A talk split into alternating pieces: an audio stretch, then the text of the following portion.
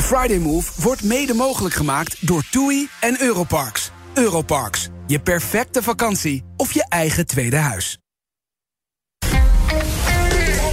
BNR Nieuwsradio. The Friday Move. En dat is gewoon een uh, grootse uh, Koningsdag vieren en uh, ja, gewoon een feestje geven. Ja, maar dat soort dingen zijn gebeurd en we hebben allemaal onze jeugdzonde, hè? Wilfred Genee. Ja.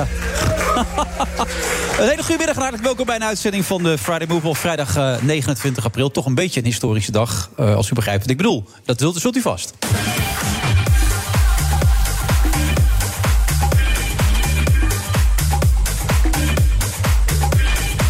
Ondertussen gaan we gewoon door, hier ook op de radio bij BNR. Wim Daniels, taaldeskundige, schrijven, theatermaker. Wat is hij eigenlijk niet? Uh, hij is er weer, want hij heeft weer eens iets geschreven. Zijn 300.000ste, 621ste boek. De dikke Daniels, toch? Dat is hem, hè? Zeker. Ja. Het Hoeveel... verhaal van onze taal volgens Wim Daniels. En uh, hoeveelste boek is het echt trouwens, Wim? 123. 123. Ja, maar misschien Wilfred, moet jij eerst een soort van persverklaring geven. Ja? Want ik hoor net op de radio dat vandaag Insight vanavond niet meer op de buis is. Dat het niet meer terugkomt. Ja. En dat zal voor velen toch wel um, belangrijk nieuws zijn. Hoe sta je erin? Nou, heel eerlijk, daar heb ik natuurlijk over na zitten denken. En ik word de hele tijd suf gebeld, nu ook net weer na dat persbericht. En ik, ik, ik moet voor mezelf alles nog even laten indalen, eerlijk gezegd. Dus het is uh, volgens mij twintig jaar uh, tv voor mij geweest, dat programma. En ik, ik kan daar op dit moment eigenlijk niet zoveel over zeggen. En ik snap heel goed dat mensen allemaal mijn kant van het verhaal willen horen... en wat ik er allemaal van vind enzovoort. Dat zal ik binnenkort vast wel een keer doen. Maar op dit moment voel ik dat nog even niet zo. Dat, nee, het is allemaal nog zo vers, Wim. Ja, maar jij vindt het zelf wel vervelend dat het stopt. Ik vind het zonde, ik vind het jammer. Ja. Absoluut. En het is gestopt omdat Johan Derksen niet meer wilde. Ja, die heeft gisteren gezegd dat hij wil stoppen. Het is niet zo dat Talpa heeft gezegd... jullie moeten ermee stoppen. Nee. Nee. Maar nu ga je toch door, Wim, hè? Ja, ja, nee, maar daar zijn de luisteraars ook wel benieuwd naar. Nee, dat snap ik heel goed, Ja, nee, maar, maar, daarom ga ik je toch nog wat vragen stellen. Oh, maar wat ga je dat dan van je vragen, Wim? betekent toch... Oh, de, de, kun je het voorstellen dat, dat het stopt, dat het om die reden stopt? Of zeg je nee, we hadden gerust door kunnen gaan? Ja, nou, ik, ik, ik zou er heel veel over willen zeggen. Ik denk dat er nog steeds absoluut mogelijkheden waren om met dit programma door te gaan. Ja. En uh, ja, die, die, die zijn er nu niet meer. Dat heeft natuurlijk ook met onszelf te maken. Op het moment dat Johan stopt, vind ik ook dat wij ook moeten stoppen. Ik bedoel, we zijn een team geweest. Dat niet altijd, altijd even makkelijk, laat ik het ook zo stellen. Maar ja, dan werkt het ook zo. Ja. Dat was ook de afspraak van het begin af aan. Ja. Denk je dat Johan nog ergens terug kan komen? Ik weet het niet. Ik, bedoel, ik had de indruk dat hij gisteravond vrij duidelijk had gemaakt... dat hij wel door had dat het niet zo handig is wat hij gedaan heeft allemaal. Ja. Dus. Ja. Maar goed, dat vond jij zelf ook. Het was een schandalig stukje televisie. Ja, het was, het was best misplaatst. Ik heb ook in die uitzending nog geprobeerd om het de andere kant ook op te brengen. En ook het andere kant te belichten. En daar ging hij trouwens ook nog in mee toen ik over de slachtoffers begon diezelfde dag nog. En dat het absoluut niet kan en dat soort dingen allemaal. Dus, en volgens mij was het van hem ook echt een boetedoening. Alleen die pakte verkeerd uit toen er nogal hard gelachen werd door enkele mensen aan tafel. Dus ja. ja. dat kan gebeuren. Maar goed, dan de dag daarna ook een heel ander verhaal vertellen. Dat is natuurlijk ook bijzonder raar. Ja, het enige wat je kan zeggen, bij ons aan tafel worden natuurlijk de verhalen altijd iets groter en iets meer aangedikt om de stemming te verhogen. En ik denk dat hij daarin misschien wat doorgeschoten is. Dat denk ik absoluut. Ja, goed, maar daar had jij ook een rol in, want je had het kunnen bewaken. Ja, maar het lastige in de rol die Johan en ik met elkaar hebben... hoe meer ik bewaak, hoe groter het verhaal vaak wordt. En dat is de afgelopen jaren natuurlijk steeds sterker geworden. Dus op het moment dat ik er hard tegenin ga... dan is het voor Johan vaak een aanleiding om er nog veel meer mee te gaan doen. Dus ik dacht op dat moment, ik benoem wat het allemaal kan doen met slachtoffers... en dat het natuurlijk misschien in het café een verhaal zou kunnen zijn... waar je om zou kunnen lachen, maar dat het op tv niet helemaal werkte. Ja, maar nou schuif je toch van jezelf af... want je zou kunnen ik zeggen, dat, ik moet ik steviger ingrijpen. Ik had dat kunnen doen, dat had ik absoluut kunnen doen. En ik heb op dat moment ook bedacht of ik dat moest doen of niet. En ik vreesde dat het dan nog erger en groter was geworden. Ja. Dat was mijn overweging op dat moment. Ja. Maar goed, nu ben je toch voor een deel werkloos. Um, Dankjewel, Wim. Ja. ja. Wat ga je doen? Geen flauw idee. Nee? Nee. nee. Komt wel een ander programma? Of zou je ook kunnen zeggen... nou, ik heb het wel een tijdje gehad met die tv... ik ga eens wat anders doen? Dat is wat ik, ik, jou... ik moet het allemaal nog indalen. Ik zie in jou ook wel een goede conducteur. Echt waar? Ja. En waar lijkt dat? Ja, ik, ik ben met de trein net hier gekomen... en toen ik dacht ik moest hier naartoe. En toen zag ik opeens een conducteur aankomen die leek op jou. En toen dacht oh, ja. ik, ja, verdomd, dat zou Wilfred ook kunnen doen. Oh ja. Nou, daar heb ik niet eens over nagedacht, Wim. Maar dat zou best een optie kunnen en zijn. En ze hebben personeel nodig. Ja, dat is het enige nadeel. Het is niet zo veilig. Hè? Maar ik moet je ook zeggen, dit vak is ook niet erg veilig, kan ik je vertellen. Nee, nee. Uh, wat daar allemaal bij komt kijken, dat is voor nu dan ook best vervelend. Dus ja. het is wel een stuk rustiger. Ja. Dat is ook fijn. Maar goed, het is, het is goed, vind ik zelf, dat het stopt. Omdat het toch duidelijk maakt ja, dat er iets ernstigs gebeurd is. En ehm, kijk, je had ook door kunnen gaan, maar dan had er veel meer een boetedoening moeten plaatsvinden. Terwijl dat toch ook bij Johan en misschien ook bij René, ik weet niet hoe het bij jou zit, zoiets is van ja, het moet toch kunnen, dit soort dingen. Nee, dat heb ik niet gezegd. Dat, en dat hebben zij ook niet gezegd, volgens mij. Nee, nou ja, ze hebben gezegd, kijk, 50 jaar geleden was dat anders. En als je niks meer kunt zeggen, ja, wat heeft het dan voor zin om zo'n programma te maken? Volgens mij is de kern, Wim, eh, dat als er mensen beledigd zijn geraakt door wat er van de week gezegd is. Uh, dan kun je daar, en dat heb ik gisteren volgens mij ook proberen aan te geven. Dan betreuren wij dat, dat het zo overgekomen is en dat het zo uitgepakt heeft. Ja, maar nou zeg, nu zeg je, als, als mensen zich beledigd voelen door wat, wat er gezegd is. Je, zou, maar zelf, je zou zelf moeten zeggen: dit is volkomen verkeerd. Natuurlijk zijn mensen beledigd. Ja, maar dat heb ik toch gisteren ook aangegeven ja, in die uitzending. Ja. Goed dat het stopt, dames en heren. We gaan door met de Friday Move. Ja, maar ja, iedereen mag dat vinden. Ik weet nu dat jij dat dus vindt. Ja. Dat komt echt uh, vanuit je gevoel ook. Wat, dat, dat ik vind dat het moet stoppen? Ja. Nou, als jullie geen heel, duidelijk, uh, heel duidelijke verklaring geven dat dit echt zeer ongepaste televisie was, dan denk ik dat het goed is dat het stopt. Oké. Ja. Nou, dat is goed. Dat is het mooie van de mening. Ja, zeker. Dankjewel. Het is nog Het Eneco Klimaatreport van deze week komt uit Amsterdam. Ik ben Pascal en ik sta hier met de oprichter van Wikkelhuis op de werkplaats. Oep, wat zie ik hier? Ja, je ziet allemaal huisjes. En welke rol speelt energie-efficiëntie in jullie ontwerp- en bouwproces? We bouwen alleen maar met hernieuwbare materialen. Maar het leukste is dat we eigenlijk uh, zonne-energie gebruiken voor onze elektriciteit. We hebben duizend zonnepanelen op ons dak van de werkplaats. Duizend zonnepanelen, dat zijn er een hoop. Ik kan me voorstellen dat er veel stroom vanaf komt. Ja, er komt een enorme bak met stroom uit. En soms in de zomer is dat ook te veel. En daarom werken we samen met uh, Eneco, met het uh, opwek optimaal systeem. En wat doet dat systeem? Een soort dimmer. Dat als er te veel stroom is, dat je dat zeg maar wat terug reguleert, zodat er geen netcongestie ontstaat. Want dan zou alles vastlopen. Juiste balans op het energienetwerk. Ja, precies. En zo werkt Wikkelhuis samen met Eneco aan klimaatambities. Is het ook iets voor jouw bedrijf? Check dan eneco.nl slash klimaatambities.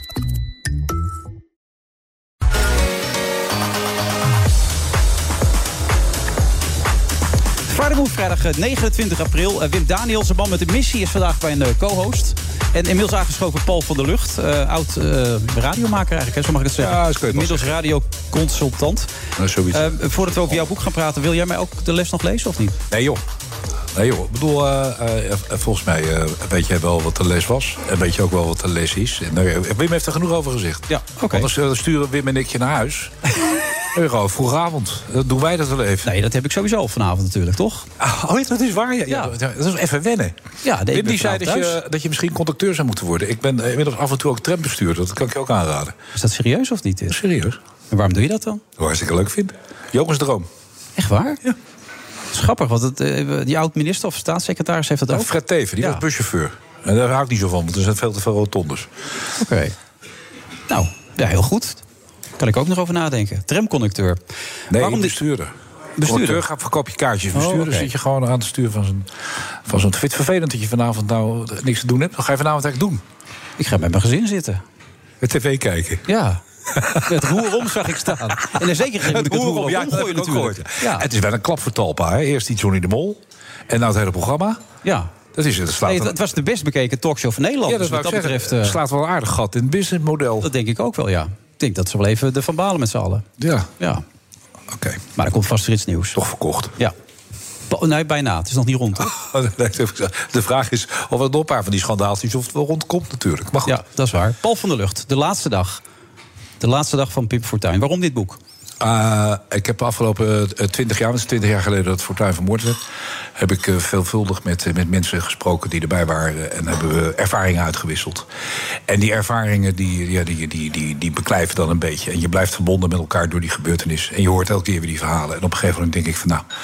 Dat zijn hele mooie, fraaie verhalen. Dat zijn verhalen die verdienen doorverteld te worden. En dacht ik, die ga ik optekenen en ga ik een boek van maken. Oké, en je hebt dus heel veel mensen aan het woord gelaten. En je hebt ze echt door elkaar heen geschreven om, om het gevoel zo dichtbij mogelijk, mogelijk te laten komen. chronologisch is het. Ja, maar het zijn- het zijn hele kleine stukjes tekst. Want, jij was daar ook bij, Paul, Ja. op die Ja. dag, hè? Ja. Jij was in die studio ook. Ik ben de laatste man die Pim Fortuyn een hand heeft gegeven. Die, die, die eer die valt mij dan te beurt. Ja, ja, ja. En jij liep later het gebouw uit dan Pim het gebouw uitliep. Nou, we liepen samen het gebouw uit. Hij liep door. Met Ruud de Wild, toch? Samen met, met producer uh, Merel van Dijk en met uh, disjockey Ruud de Wild. En met chauffeur Hans Molders niet te vergeten. Heeft een hele belangrijke rol gespeeld. Uh, en ik stond eigenlijk een beetje na te kijken zo. En dan komt die, die, die, die van de Graaf met zijn baseballpetje, stapt erop af en die begint te schieten. Ja. ja. Ik vond de, de uitzending die afgelopen week op tv is geweest... Vond, vond ik echt heel mooi om te zien. Hoe vond jij ervan? Heb je het over die dramaserie? Ja, je vond het prachtig. Ja, ik vond, ik, vond, hem, ik vond een prachtige serie. Laatste aflevering klopt er geen moer van. Nee, maar klopt het feitelijk helemaal niet? Nee, maar dat, dat doet voor de uitzending... voor, voor de, de zwaarte van het programma en de kwaliteit van het programma... doet, doet het niet. Maar wat klopt er niet aan dan? Ja, omdat daar, daar, daar, loopt op een gegeven moment één jongetje naar Pim toe om hem een flesje wijn te geven. Ze zitten in een studio die niet op een radiostudio lijkt, zou jij moeten weten. Mm -hmm. uh, en er waren daar veel meer mensen bij. Uh, Albert de Boy die wordt uh, afgeschilderd als iemand die met een bebloedend overhemd terugrijdt naar Rotterdam. Albert de Boy is niet meer in de buurt geweest van Fortuin. Maar dat zijn kleinigheidjes. Dat doet nogmaals uh, niks af van de kracht en de, en de, en de schoonheid van de drama's. Ik vond het een goede serie inderdaad. Ja. Ik ook eens. Ja. Ruud de Wild wil, oh, sorry, maar Ruud de Wild wilde niet meewerken, begreep ik aan het nee. Nee, die, die, heeft, nou ja, die heeft daar echt een trauma aan overgehouden. Ruud de Wild wil niet meewerken. Uh, Ad Melk het ook niet. Nee, die wil iets trauma's gesproken, toch? Of niet? Ja, en uh, uh, Volkert van de Graaf... Ja, die had nog een mailtje gestuurd, las ik, ja. Ja. Nou, dat viel me nog heel mee. Netjes mailtje ook, heel aardig. Ja, ja, ja, ja op zich wel, wel vriendelijk, ja. ja. En heb nog een paar keer geprobeerd daarna, maar daar reageerde hij niet meer op. Of vol blijven houden natuurlijk. Oké, okay. ja, nou goed dat hij nog gereageerd heeft. Ja. Nou, je had natuurlijk wel... In die serie werd hij ook wel... Als hij zo daadwerkelijk is zoals in die serie... kan ik ook wel voorstellen dat hij verder geen behoefte heeft... om uh, nu nog iets daarover te zeggen. Hoe bedoel je dat? Ja, hij kwam wel als een beetje een, een sulletje over. Iemand die het allemaal niet zo in de gaten had. Ik vond hem... Uh, niet, ik, vond hem fantastisch gespeeld, maar ik had niet de indruk dat dat Ad Melkert was. Zoals ik oh, heb je het nou over Ad Melkert? Ik dacht dat je het over Volkert van de Graaf had. Nee, nee, Ad Melkert. Ja, dat weet ik niet. Dat, dat, dat geen idee. Nee. Geen idee. Maar ik denk wel dat als je toch op een gegeven ogenblik even terugdenkt aan dat, aan dat debat na afloop van die gemeenteraadsverkiezingen. En je kijkt dan even naar hoe Melkert erbij zat. Dat, dat, dat straalt toch ook wel wat zulligs uit. Ja, ja. Dus niet echt een, een, krachtige man die denkt van nou, ik geloof in de overwinning, ik ga ervoor. Nee. Je praat er natuurlijk nu heel makkelijk over, maar hoe, hoe moeilijk is het voor jou geweest eigenlijk? Want ik begrijp het, het verhaal van Ruud, die heeft natuurlijk nu nog tot op de dag vandaag last van. Hoe is dat voor jezelf dan? Nee, minder, veel minder dan Ruud. Ruud heeft er ook naast gestaan. Die heeft de, de, de, die ja, ik las ook dat het op millimeters is gegaan. Hè, die oorbeschadiging, ja, precies. Ja. Ja, oorbeschadiging opgelopen. Uh, dat, is, dat is niet met elkaar te vergelijken. Bovendien is de ene persoon de andere niet. Uh, uh, ik heb de afgelopen twintig jaar er niet zo heel veel last van gehad. En nu ik de gesprekken heb gevoerd met die mensen... dan komen die emoties af en toe nog wel weer aardig aan de oppervlakte. Want ik heb, ik heb heel emotionele verhalen opgetekend. En mensen die hielden het ook af en toe niet droog. Nee. En je zit ook al die fragmenten van de radio af te luisteren. Niet alleen wat we toen op 3FM uitzonden, maar ook wat er op Radio 1 een reportages is geweest en zo. En dan word je wel helemaal meegezogen in het proces.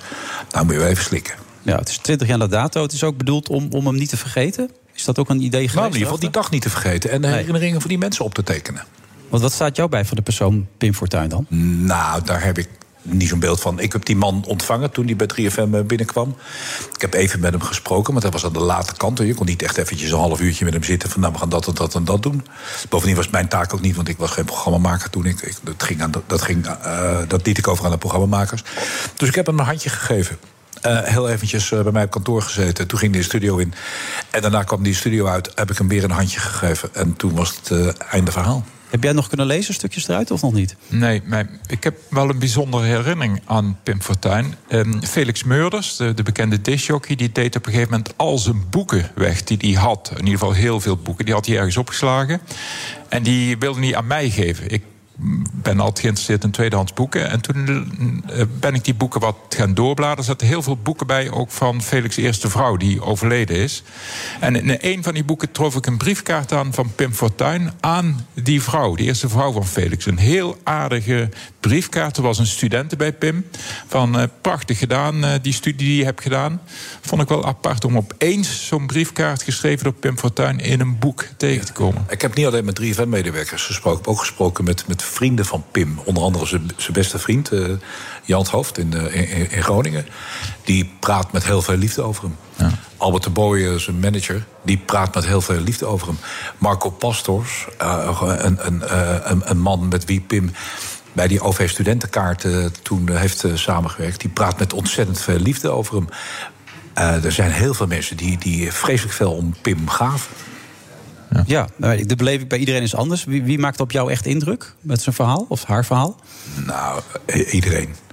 Iedereen. Een van, de, een van de, de, de meest interessante verhalen. Maar dat komt ook door dat ik dat zelf eigenlijk pas twee maanden geleden achter ben gekomen. Is dat er een producer van een radioprogramma langs het gebouw van 3FM liep. Van dat ene omroepgebouw ging ze naar het station. Ze zag Volkert van de Graaf langs rennen. Ja, die kwam op haar af zo'n beetje. Keek ze, Ja. keek ze in zijn gezicht. En het meisje had zoiets van: hier is iets niet, hier is iets niet in orde. En eh, toen zag ze Hans Smolders lopen. Toen vroeg ze Hans Smolders: moet ik hem pakken? Ja.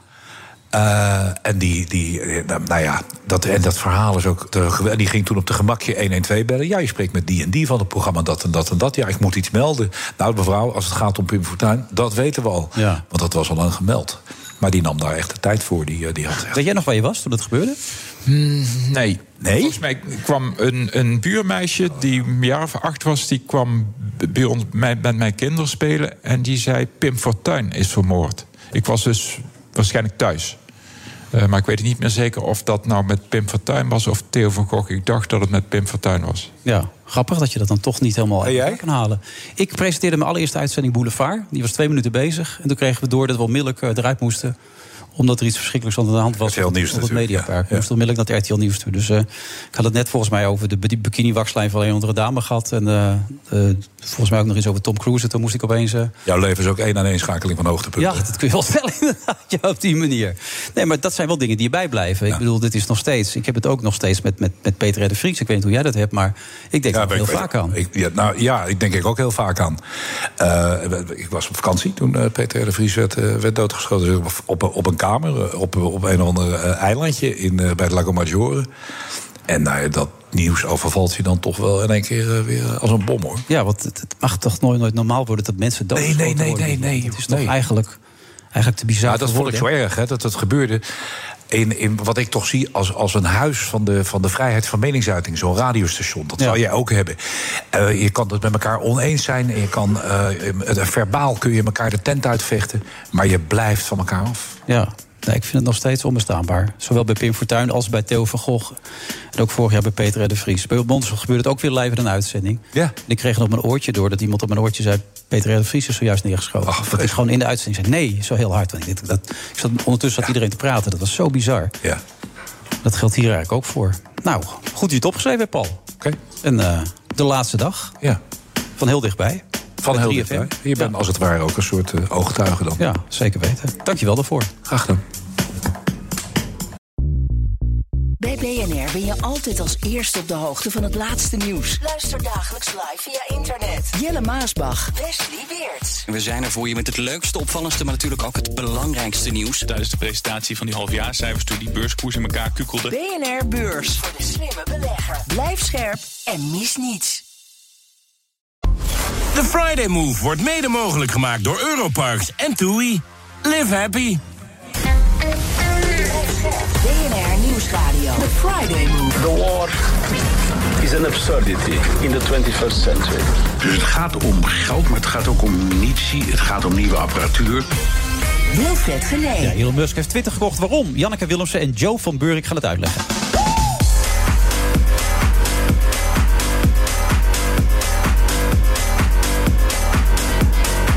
Het volgende de Friday Move van vrijdag 29 april met Wim Daniels. Die ik net even heb uitgelegd dat ik het niet helemaal zag aankomen wat er net gebeurde. Maar op zich goed dat je dat doet, Wim. Hoor. Ik, ik moest hem even, wat ik al zei. Maar goed dat jij ook bent gekomen trouwens, Janneke, als vrouw zijnde. Ja, knap van mij, hè? Ja, goed man. Hè. Ja, en ik denk dat ik de enige hier aan tafel ben die niet helemaal snapt waarom dit nou zo ehm, veel heeft losgemaakt. Tenminste, ik probeer het. Ja. Ik probeer het echt goed te begrijpen, maar nou ja. Durf dat bijna niet te zeggen hoor. Dat ik het zo. eh, Ben je ook bang dat je aangepakt en gecanceld wordt? ja, ja, ja. Ja, ik denk het er licht over, denk ik. Eh, nou ja. Zo is het. Ja. Zo heeft iedereen een mening en die mag iedereen ook hebben. Dat is belangrijk natuurlijk. Nou, allemaal. dank je. Jo van. Beurik, zal Yes. je allemaal niet, niet, mee lastigvallen? Hoezo? Nou, oh god mij, weer eentje. Ja, jij wil Nee, ook nee, nog nee. Nee, nee, nee, nee, maar ik vind het heel interessant en bijna ironisch dat we het vandaag over Twitter gaan hebben. En Twitter bij uitstek een nou ja, megafoon is in dit soort situaties. Ja. Eh, Sterker nog, je zou kunnen argumenteren dat dit gebeurt door Twitter uiteindelijk. Of in ieder geval, het heeft een zeer vers- versterkend effect. Dus ja. En wat was jouw indruk in deze dan, bij, bij deze situatie? Wat ermee gebeurd is? Nou, ik, ik denk dat het ook een, een symptoom van de tijd is. En dat omdat iedereen er iets van vindt en moet vinden en wil vinden, dat het zo snel die kant uitgaat. Dat het zo groot wordt meteen. Dat het zo groot wordt, ja. Vroeger kostte dat misschien een week, nu twee dagen. Ja. Of als geen uur is. En, en bij de gratie van dit soort sociale media vind ik ook... Hè, het is niet allemaal de schuld van de sociale media... maar je, het- iedereen heeft ook meteen een podium om heel gepikeerd op te gaan doen en gekwetst. Ja. En, en ja, daar ben ik een beetje moe van. Eh, moe jaren geleden leefde ik zo'n beetje op, eh, op Twitter, vond ik heel leuk. Ja. Maar tegenwoordig is het, ja... Wat je ook doet, iemand voelt zich ergens wel aangesproken. Nou, dan vind ik het toch Maar de dat is eigenlijk wat dat Elon. Musk als argument heeft aangevoerd, toch? Dat hij dat nog weer wil- Zeker, Ja, zeker. En daarom is het ook maar de vraag van... eh, hè, de- de- de- inderdaad, iedereen heeft recht op zijn eigen mening. Maar Elon Musk vindt dat eh, vrijheid van meningsuiting... dat dat is dat het totaal niet gemodereerd wordt. Dat is een hele andere kwestie dan waar Ja. we het hier over hebben natuurlijk. Maar heeft het altijd over het dorpsplein, terwijl het eigenlijk gewoon een soort riool is geworden. Nou, riool. Het is, nee? nee, het is wat je er zelf van maakt. Weet je, het dorpsplein wordt bepaald door de inwoners van het dorp. Maar wie is de burgemeester? Nou, Nou ja, Elon Musk vond al een maar beetje... ik weet niet hoe dat kan. Maar op Twitter sta ik dan altijd op het verkeerde plein. Terwijl als Ja, ik maar op Instagram ga staan, is het supergezellig. Nou ja, maar dat is ook een beetje inherent aan Twitter. Omdat op Twitter. Kijk, uiteindelijk is het een beetje een mediawet. eh, Negatief nieuws scoort. En er is een verdienmodel uitgevonden. of Het bestaat al heel lang. Maar de techreuzen hebben dat zo omarmd en verdienen geld. Omdat wij op negatief nieuws. En dat in Twitter, in Twitterstormen en Twitter Hey, maar dat is niet nieuw, hè? Negatief nieuws. maar dat is wel eh, waarom Twitter Positief zo nieuws is gaat. eigenlijk helaas vaak geen nieuws. Behalve dan als je het over Formule Nee, 1 maar hebt. oké, kijk, Instagram, dat is vooral foto's van kijk eens hoe fantastisch mijn vakantie is. Of kijk eens hoe leuk mijn kind is. En dat zul je op Twitter over het algemeen mensen niet zien delen. Want dat gaat erover, oh schande wat er nu weer op tv gezegd is. Dus het is een inherent ander social media platform. En de manier waarop het gebruikt wordt, en dus ook de toon die het zet, is gewoon wezenlijk anders. Dat ben je niet helemaal eens, zie ik. Ja, nou ja, ik weet niet hoe het kan, hoe dat, hoe dat zo veranderd is. Want eh, ik, ben in, ik ben relatief nog laat begonnen met Twitter in 2010. Maar toen woonde ik echt op Twitter. Hè. Ik heb heel veel mensen leren kennen door Twitter. Maar dan zat je altijd wel op het verkeerde plein. Als je dan weer Nee, da- toen was het super oké, gezellig. toen was het nog wel gezellig. En eh, Maar ik. ook vanwege mijn werk eh, leer ik daar ook heel veel mensen kennen. Dus Ja. we hadden het ook veel over financiële journalistiek, economie. We deelden dingen. We wisselden met elkaar van gedachten. Je was het wel eens niet met elkaar eens. Maar dat ging altijd over inhoud. En niet van, eh, nee, jij bent stom. Ja. Maar Wim, jij doet er ook actief mee op eh, Twitter. Ik ben zeer actief op Twitter. Ja, ik zat straks in, in, in de bus, want de trein reed maar tot Geldermalsen vanuit Eindhoven. Toen moest ik met de bus naar Utrecht. Toen kwam ik naast een man te zitten. Ook nog een idee. Kwam ik naast, Ja. de, kwam, kwam ik naast een man te zitten. En die zei: ehm, Ik kan me niet voorstellen dat Elon Musk Twitter heeft gekocht. Alleen om die vrijheid van meningsuiting te garanderen. Nee, natuurlijk niet. Hij, hij dacht dat daar veel, dat daar ook iets achter moest zitten met zijn businessmodel, iets in de techniek, met al die satellieten die hij heeft. Oh ja, maar dat is zeker waar. Want als je kijkt naar Tesla en in mindere, veel mindere mate SpaceX, maar zeker Tesla. Tesla heeft eigenlijk geen marketingafdeling. Tesla heeft Twitter. En beter gezegd, het Twitter-account van Elon Musk met 80 miljoen volgers. En daar weet hij iedere keer weer de aandacht Hmm. Maar te Tesla heeft hij nu verkocht, begreep ik toch grotendeels? Ja, aandelen Tesla. Ja. Niet was- alles. Nee, nee, nee. Hij heeft een nu- stukje. Oh, een klein Zodat stukje hij maar. Twitter kan betalen. Precies. Ja. Zo makkelijk gaat dat dan. Zo makkelijk gaat dat. 44 miljard toch? Of, eh, Dat is de koopsom voor Twitter. Ja. Maar Ja. dan eh, moet hij dat voor een deel zelf ophoesten. Eh, hij heeft een deel bij elkaar gekregen door leningen af te sluiten met Tesla en Twitter notabene als onderpand, als ik het goed uitleg. En dan moet hij Ja. zelf ook nog een deel bij elkaar. En andere financiers moet hij nog 17 miljard bij elkaar vinden. Maar ik ben benieuwd of Ja. hem dat gaat lukken. Ik weet Hey, maar, niet wat jij maar denkt. ook over dat. Nou, ik denk dat het wel gaat lukken. Want, Ja, gaat hij die mensen bij elkaar vinden? Eh, eh, Ja, dat denk ik wel. Want kijk, eh, ik volg Elon Musk al een tijdje. Vroeger belegde ik ook in, in Tesla. Alleen ik ben juist gestopt met beleggen in Tesla vanwege dat getweet van Elon Musk. Je vond hem irritant. Nou, en ik vond het gewoon malle appie. Dat is je ook. Eh, want hij begon in 2018 tegen alle beursregels in. Zei hij als CEO, klap, klapt hij dan op Twitter van... ik haal Tesla voor de, van de beurs. Hmm. Voor 420 dollar per stuk. En 420, dat komt vaak terug. Dat heeft iets met wiet te maken. Je hebt eh, 20 april, dat is een eh, nationale wietdag. Hij had in die periode is hij ook regelmatig blowend geïnterviewd. Hij ging vervolgens ging hij. eh, er zaten toen zo'n Thais voetbalteam zat in een, eh, in een grot van die kleine jongetjes. Er waren dan buitenlandse duikers die gingen helpen. Ging hij over Twitter ging hij een van die reddingswerkers voor pedo uitmaken. Echt waar.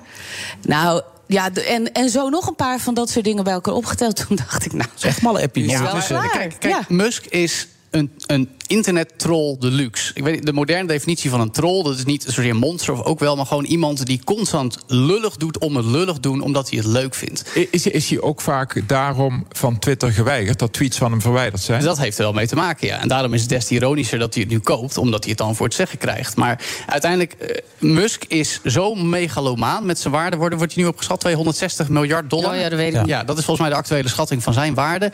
Hij ziet de hele wereld, en dus ook zoiets als Twitter, gewoon als een spelletje. Het, het interesseert hem allemaal niet, want hij heeft 260 miljard. Dat is zoveel fuck you Als je money. dan roept over co- eh, cola, dat hij cocaïne erin wil hebben... dat hij dat eventueel over wil nemen, dat is dan een grapje. Dat is een geintje. Dat is een geintje, toch? Geintje. Maar ja, met Ja. Musk weet je het uiteindelijk nooit. Nee, want hij heeft Twitter ook gekocht, tenminste. Als het Ja. doorgaat. En die, eh, dat bot van Twitter hè, dus komt ook weer neer op 54 dollar 20 Oh. per aandeel. Ha, ha, ha. Ja. Er zit ook weer 24 in. Ja. Ja, en, het is- weet je, en het is bekend dat hij eh, staat eigenlijk voor de eh, manier van vrijheid van meningsuiting... waarbij je iemand nul grenzen oplegt. Dus waarbij je eh, zowel onwaarheden mag doen... ja, onterechte beschuldigingen gewoon zonder onderbouwing... en geen, eh, ja, ik kom alleen maar op het woord moderatie... Hè? Mhm. ge- niet het in, in banen leiden. en hij vindt bijvoorbeeld ook dat eh, eh, Trump, president Trump onterecht van Twitter verwijderd is. Want hij vindt, nee, dat was alleen maar eh, vrijheid van meningsuiting wat hij deed. Terwijl Trump heeft natuurlijk die eh, bestorming van het kapitool aangemoedigd. En daarom hebben ze hem toen Maar eh, hij komt nu wel weer terug als Elon Musk ik- hem koopt? eh, Nou. Die kans zit er natuurlijk in. Maar Trump die is toen zijn eigen sociale Ja. medium eh, begonnen. Trump Ja. zegt Of dat, dat hij, werkt, weet Ja, ik niet. Truth, Truth Social inderdaad, dat gaat vreselijk slecht. Hij zegt ook, ik hoef niet terug, want ik heb Truth Social. In de praktijk zou je zien dat hij, als hij mag, En terugkomt. alle vijfde mensen die daar ook op zitten. Naast Ja, eh, precies. Trump, Nee, dat is, dat is echt leuk. totaal geen succes. Maar ik denk waar het meer om gaat, is dat. Ehm, Musk heeft een bepaald idee bij inderdaad, je kan zeggen wat je wil. Ehm, en hij is ook heel goed bevriend met Jack Dorsey, een van de medeoprichters van Twitter. En tot afgelopen najaar nog de CEO. En Dorsey zegt altijd: Mijn grootste spijt is dat Twitter zo kapitalistisch is, dat het een bestuur heeft, dat het een beursgenoteerde eh, eh, on- onderneming is. Eh, het moet decentraal zijn, open voor iedereen, niet gedreven door advertenties en kapitalisme. En daar gaat Musk in die zin wel een beetje mee. Die zegt, nou, nieuwe verdienmodellen bedenken. Geen idee wat hij gaat doen, want een van de dingen die geopperd zijn... is dat websites moeten gaan betalen als ze een tweet willen embedden. Of dat de, de, de belangrijkste gebruikers meer gaan betalen. Nou, op zich interessante ideeën. En er is ook een hoop mis met Twitter. Dus je zou kunnen zeggen, nou meneer Musk... u heeft er blijkbaar ideeën bij, laat het maar zien. Want het is nu ook niet zo'n hele topplek. Nee, wat vind jij ervan van die ontwikkeling, Willem? Dat alles, dus niemand, geen moderation meer, alles mag gebeuren op dat eh, gebeuren. Heel, zou ik heel slecht vinden. Ik heb eh, voor- als in voorbereiding op deze uitzending heb ik even de regels van Twitter uitgeprint voor mezelf. Die ze opgesteld hebben. Vind ik erg goed. Dat zijn echt goede regels. Ze geven daar ook heel veel voorbeelden bij. Wat kan niet? Een voorbeeld dat ze geven. Iemand een ernstig ongeluk toewensen. Ik hoop dat je de volgende keer dat je je mond voorbij praat door een auto wordt overreden. Ik hoop dat je de kanker krijgt en sterft. Dat zijn voorbeelden van tweets waarvan Twitter zegt en keurig geformuleerd: dit moeten wij niet tolereren. En dat is niet, dit zijn maar een paar voorbeelden. Ja, maar dat gaat dan ver- veranderen als ik het zo mag Nou, maar dat is toch ook een van de redenen waarom Geert Wilders drie dagen zijn account is kwijtgeraakt afgelopen week. Die heeft gewoon de regels over. Maar daar hebben ze excuus aangeboden. Waarom hebben ze een excuus aangeboden? Als, als hij toen, toen niet weer toegelaten werd dan? Nou ja, dat is een beetje het, het ambiguë verhaal. Maar uiteindelijk zijn er regels die overtreden kunnen worden. Dit zijn dan nog de regels die Twitter zelf heeft opgesteld. Maar uiteindelijk hebben ze ook nog afhankelijk van het land eh, te houden aan politieke regels. En die zeker, zeker in Europa nu een stuk strakker wakker getrokken met een heel nieuw pakket wetgeving, de Digital Services Act. Die gaat pas later in. Maar ook in Europa is nu gezegd: Nou, meneer Musk, dus u kunt zelf dingen bedenken, maar er zijn gewoon wetten. Oké, dus daar kan je niet omheen. Nee, niet in Europa. Maar ja, in Amerika gaat dat weer heel anders. Maar die kijken weer naar Europa, wat wij hier voor wetten formuleren. Ja. Ik vind het overigens wel echt heel spannend en heel leuk om te volgen wat er nu echt gaat gebeuren. Want Heerlijk. We hebben het er nu over. Ja, zo. aan jullie ook. Ja, natuurlijk. Nee, ja. maar en, en Musk is natuurlijk wel iemand dat. Wat ik ook van hem zeg, hè, en andere Ja, mensen misschien ook wel. ja. Hij heeft eh, van alles en nog wat voor elkaar gekregen. Hè? Al, de, toen hij ook begon met Tesla, iedereen zei: Oh, er wordt nooit wat en er rolt nooit één Tesla van de band. En ondertussen eh, bleef het aandeel maar klimmen en klimmen, klimmen tegen alle critici op. Ja. Eh, heeft hij uiteindelijk toch ruimte-expedities op weten te zetten. SpaceX, ja. of ik dat leuk vind, is het een tweede. Wil, daar kunnen we ook weer van alles vinden. Maar dan moet je zo'n nodige ruimte in denken altijd. Maar goed. Ja, het begint hier ook een beetje te vervelen op een gegeven moment, toch? Of heb je dat niet? Ja, en als je het hier al voldoende vervuild hebt, waarom dan niet kijken of het op een andere planeet ook kan? Oh, Hè? die klinkt een beetje cynisch, eh, Ja, Janneke. dat vind ik ook. Zo ken ik je niet. Nee? Nee, Nou, dat vind Altijd ik zo optimistisch, zo vrolijk, zo positief. Ja, ben ik op zich ook wel. Nee, maar het is, kijk, met, niet zo. Met, met Twitter, of in ieder geval met Musk, is het denk ik iets meer dat hij zelf ook zo gelooft in zijn eigen eh, genialiteit en leiderschap. Weet je, nou, het voorbeeld van Tesla heeft hij groot gemaakt, SpaceX heeft hij groot gemaakt. Hij heeft inderdaad megalomane plan om naar Mars te gaan, te koloniseren. Maar uiteindelijk, weet je, Tesla is een elektrisch merk. Duurzaamheid, hij is veganist. Hij heeft in principe het beste voor met de mensheid, maar de manier waarop hij dat toont. Strookt niet met, nou, we gaan het gezellig maken voor iedereen. Maar hij heeft wel zoiets van, nou, ik ga even aan de, de mensheid eh, laten zien dat ik ons ga redden. Nou, Dat kijk, we hebben. hoe die in ja, elkaar dat zit. klinkt een beetje raar, maar ik, dat vind ik. We hebben toch wel een, een Musk nodig gehad om de elektrificatie van het autorijden mogelijk te maken. Absoluut. Voordat hij begon met Tesla, hij is daar echt de drijvende kracht achter geweest. Eh, wilde hij nog niet doodgevonden worden in een hybride auto? Dan zat je, ja, eh, wat waren dat eh, ook weer die, eh, die vreselijke Toyota auto's? Prius. Prius, ja. Die rijd ik nou, toevallig, daar schaamde je toch een beetje als je daar Ik vind het in een leuke auto hoor. Ja, nou, ik heb hem nu Nou, acht jaar. Ik heb, nu, Ja. ik heb vorig jaar december een elektrische gekocht, maar die moet nog geleverd worden. Hoe lang, wacht, geen- is hoe geen- lang wacht je al, Wim? Een, een, ha- een half jaar Ja, wordt het. chips tekort, dan krijg je dat. Ja, is overigens Ja. geen Tesla, wordt dat. Oké. Oh, Nee. Hoeveel kilometer, weet je hoeveel die kan? 380. Zeggen ze, hè? Ja, dat zal toch wel zijn. Ja. Nou, meestal is dat niet nee, bij, helemaal bij, het geval. bij, die pri, bij die Prius... Als je Die, heel eh, anticiperend rijdt, hè? Dus langzaam optrekt en eh, flauw- al ruim voor het stoplicht gewoon eh, het eh, tussen aanhalingstekens ga- gas loslaat. Dan verbruik je een stuk Nou, minder nou, die, vermogen. die Toyota Prius die ik heb, die kon dus volgens de boeken 25 kilometer rijden. Ja. Nu, als ik hem volledig oplaad, haalt hij nog 14 kilometer. Hè? Ja, het accupakket is iets Ook minder goed geworden. Maar wat heb je besteld dan? Een, Peugeot. Peugeot 208 Electric. Ja, ja. nou, op zich een leuke auto. Ik denk dat je die 380 inderdaad niet gaat halen. 300, als je inderdaad conservatief rijdt. Moet goed komen. Tesla zou je meer mee kunnen, maar die is duurder. Ja, is veel duurder. Nee, kan Hoe gevaarlijk is het eigenlijk dat zo iemand daar zo machtig in wordt? En sowieso een aantal van die hele grote tycoons die zo machtig zijn? Nou ja, kijk, we hebben al het voorbeeld van Meta, eh, waar Mark Zuckerberg aan de leiding Ja. staat. En daar hebben we eigenlijk nog veel meer kritiek op, all the time. Eh, omdat we gewoon weten dat het algoritme van Facebook en ook Instagram en ook wat ze eigenlijk willen met WhatsApp gewoon niet goed is voor gezien het feit dat er miljarden mensen op zitten.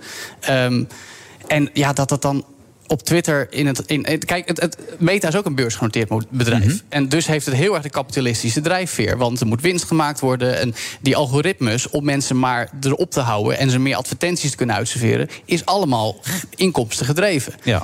En bij Twitter zou je nog de hoop kunnen hebben, ik weet niet of die ijdel is, dat Musk niet per se op winst uit is, maar zegt: het is nu mijn ding.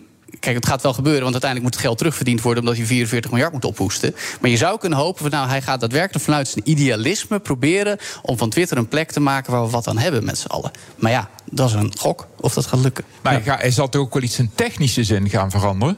Nou ja, misschien, maar dat hangt er vanaf. Het is nu ook best wel. Het is, het is eigenlijk een, een, een, plek om je narratief te ontwikkelen. Hè? Je verhaal te vertellen, woordkunstenaar, zoals jij, denk ik. We allemaal we hebben iets te vertellen, doen we op Twitter. Maar ondertussen gaat het om reacties, retweets, likes, eh, volgers scoren. Dus het is heel erg dat gamification-element van ja, meer aantallen. Dus dat is, nu zit er nog heel veel kapitalisme in Twitter. De vraag is of hij dat eruit gaat halen. Ja. Nou ja, dat, dat lijkt mij niet. Maar weet je, eh, eh, want ik denk dat, dat dat blijft nodig. Hè? Hij koopt het niet voor niets. Anders had hij er wel een eh, pet project of zo van gemaakt. Zo van, nou, ik, ik word nu weldoener. Dat, daar is volgens mij helemaal niks van bekend. Hij wil dat gewoon... Maar hij wil ook vooral dat het in zijn ogen een vrijplaats wordt... waar je gewoon alles kan zeggen. Dus waar je alles maar eruit kan gooien. Zonder dat iemand je terugfluit. En als je zegt, waar zit nou het gevaar? Eh, we- ja, de- ik denk dat overheden al jaren bezig zijn met eh, onder andere social media companies. Maar ook als je kijkt naar Google. Hmm. eh, hoeveel data die ook verzamelen. Ja. Dat er bijvoorbeeld binnenkort, of daar, daar wordt steeds over gesproken. Of is dat inmiddels al zo dat je geen Google Analytics meer Nee, maar mag gebruiken? daarin, daarin worden ook echt wel stappen gezet. Nu Ja, met die digital maar dat, services. dat gaat is een strijd van overheden. Kijk, eerst wordt het ontwikkeld en jaren later komt eindelijk die wetgeving. Want al die overheden moeten met elkaar overleggen van wat willen we dan wel, wat willen we dan niet. Die zullen altijd achterlopen op bedrijven als Twitter, Facebook, Google. Hmm. Maar hoe Eh, zit maar het- hopelijk eh, ja, maar- houden ze het wel in de gaten. Over overheden gesproken. Ik begrijp dat de Chinese overheid iets meer ruimte gaat geven aan de tech-sector daar. Of, eh? Ja, met die Chinese overheid. Dat, dat heeft er juist voor, steeds voor gezorgd dat, dat er druk was ook op tech-aandelen. Afgezien van de opgelopen rente.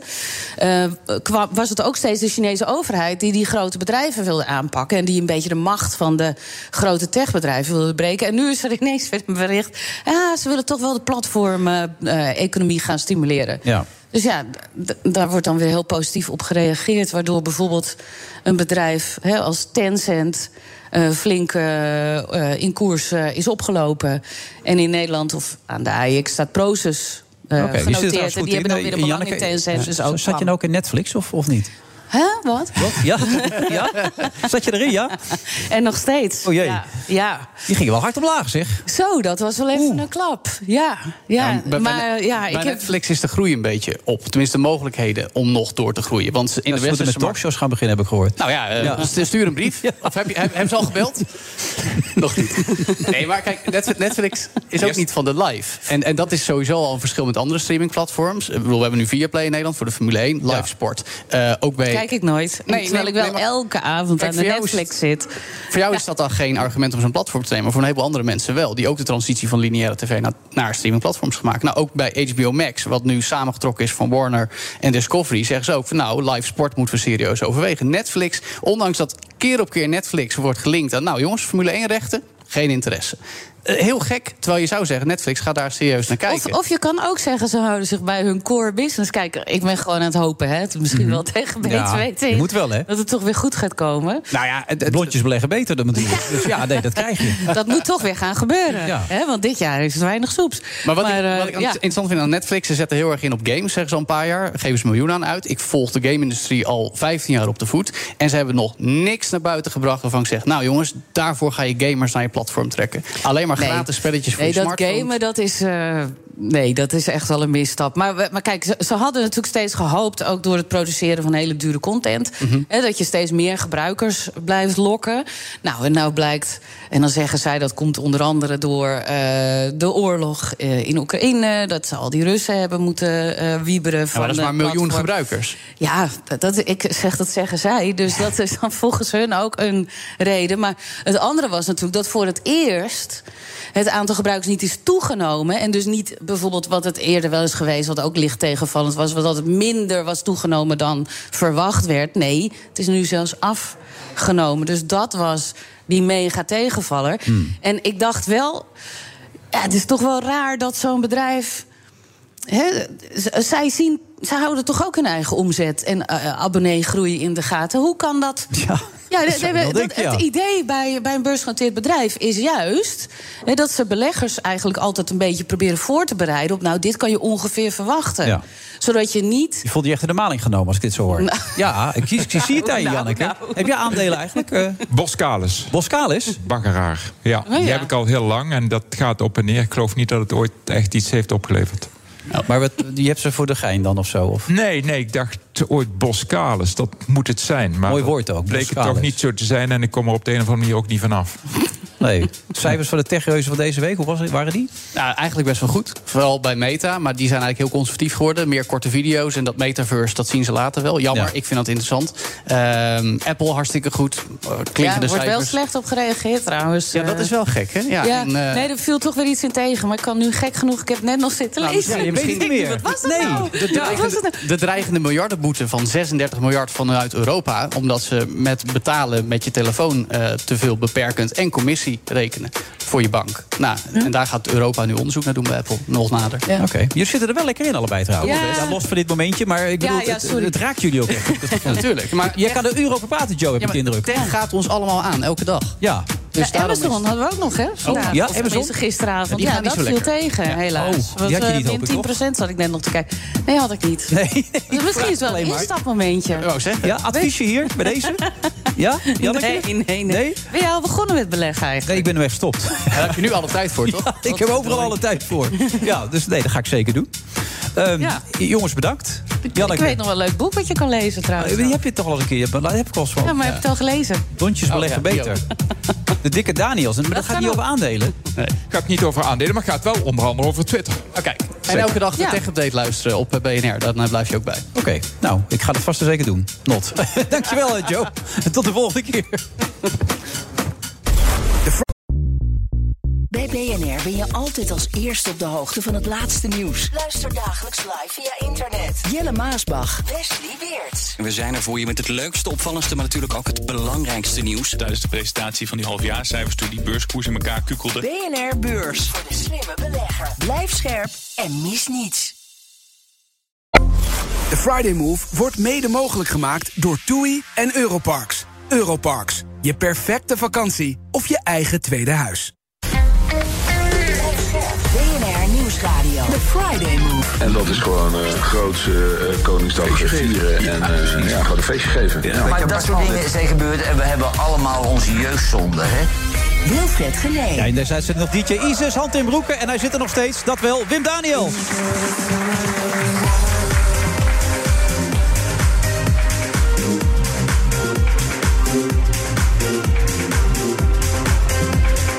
Zeggen, we zitten in de Sky Lounge, maar dat kan niet, want de, de, ruiten boven worden vervangen. Dus dat betekent dat we iets lager zitten. We zitten op de eerste verdieping. Ik weet, kunnen er mensen langskomen? Dat zal toch wel, hè? Ja. Kunnen gewoon mensen langskomen. Als je hier langs wil komen, dan eh, ben je van harte welkom.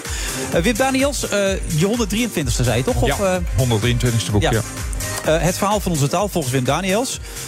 De dikke Daniels. Um, wat, wat, wat, wilde je met deze eigenlijk bereiken? Want ik heb allemaal verschillende soorten verhalen zitten lezen. Ja, ik geef van de belangrijkste onderdelen van de taal... geef ik een soort van samenvatting. Hoe is die geschiedenis van de spelling verlopen in het Nederlands? Hoe is dat Nederlands ontstaan? Hoe gaat het verder met de dialecten? Dus een paar heel grote onderwerpen van uh, de Nederlandse taal komen aan bod. Ja. En daarnaast neem ik uh, heel veel kortere hoofdstukken op... die over de aardigheden gaan, de frivoliteiten van de taal. Wappie kwam ik ook tegen. Ja, betekenissen, een, wappie. Ik, ik, heb een hoofdstuk opgenomen waarin ik alle woorden op i, op pi heb genomen. Ja. Um, soms dan schiet me iets te binnen. Meestal terwijl ik in bed lig en dan denk ik de volgende dag... hé, hey, dat ga ik eens uitzoeken zonder dat daar nou iets heel ernstigs achter zit. Soms schrijf ik, zoek ik in een onbewaakt ogenblik woorden bij elkaar... die een overeenkomst hebben die tamelijk onbenullig is. Maar op de een of andere manier spreken ze toch tot mijn verbeelding. Zo kreeg ik eens het idee om alle woorden bij elkaar te zetten... die op pi eindigen. En dat heb ik gedaan met die wappie-betekenissen. Ja, met name ook omdat wappie natuurlijk redelijk actueel is geweest de afgelopen periode. Of is het een ander soort wappie? Nee, in het woordenboek van Dalen zijn er twee wappie-betekenissen. Eén, wappie, iemand die onder invloed van drugs is. Zij is helemaal wappie, niet goed wij is helemaal wappie zijn. En twee, wappie, iemand met bizarre, niet op feiten gebaseerde opvattingen over een bepaalde kwestie. Ja.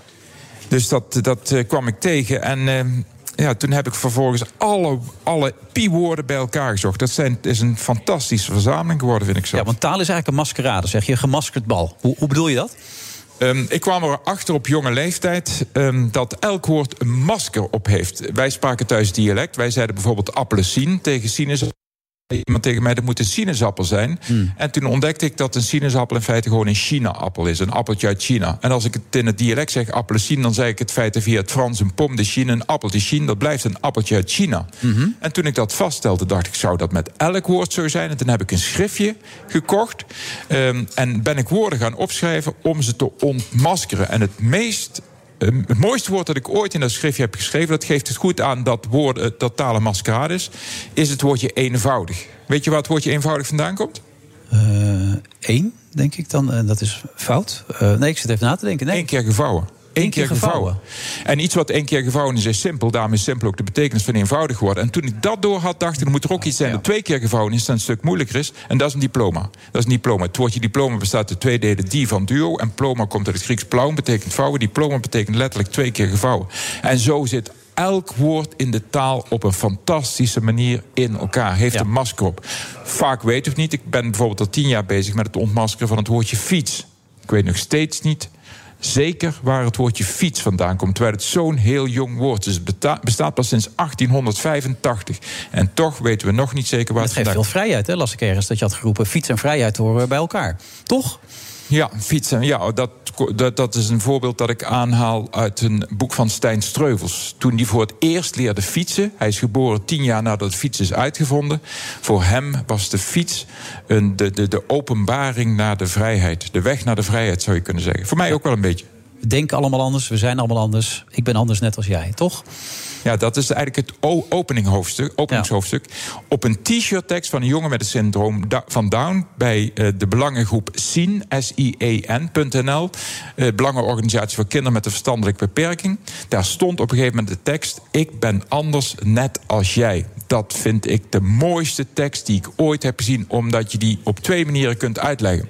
Je hebt wel eens van die mensen die denken dat ze iets meer zijn dan jij... dat ze een beetje verheven zijn boven jou. Kun je gewoon tegen zeggen, oh, ik ben anders net als jij, hoor. Je bent niks meer. Hmm. Dat is één betekenis. Wij zijn allemaal gelijk. En de tweede betekenis is: ik ben anders zoals jij ook anders bent. En dat zit in die ene zin.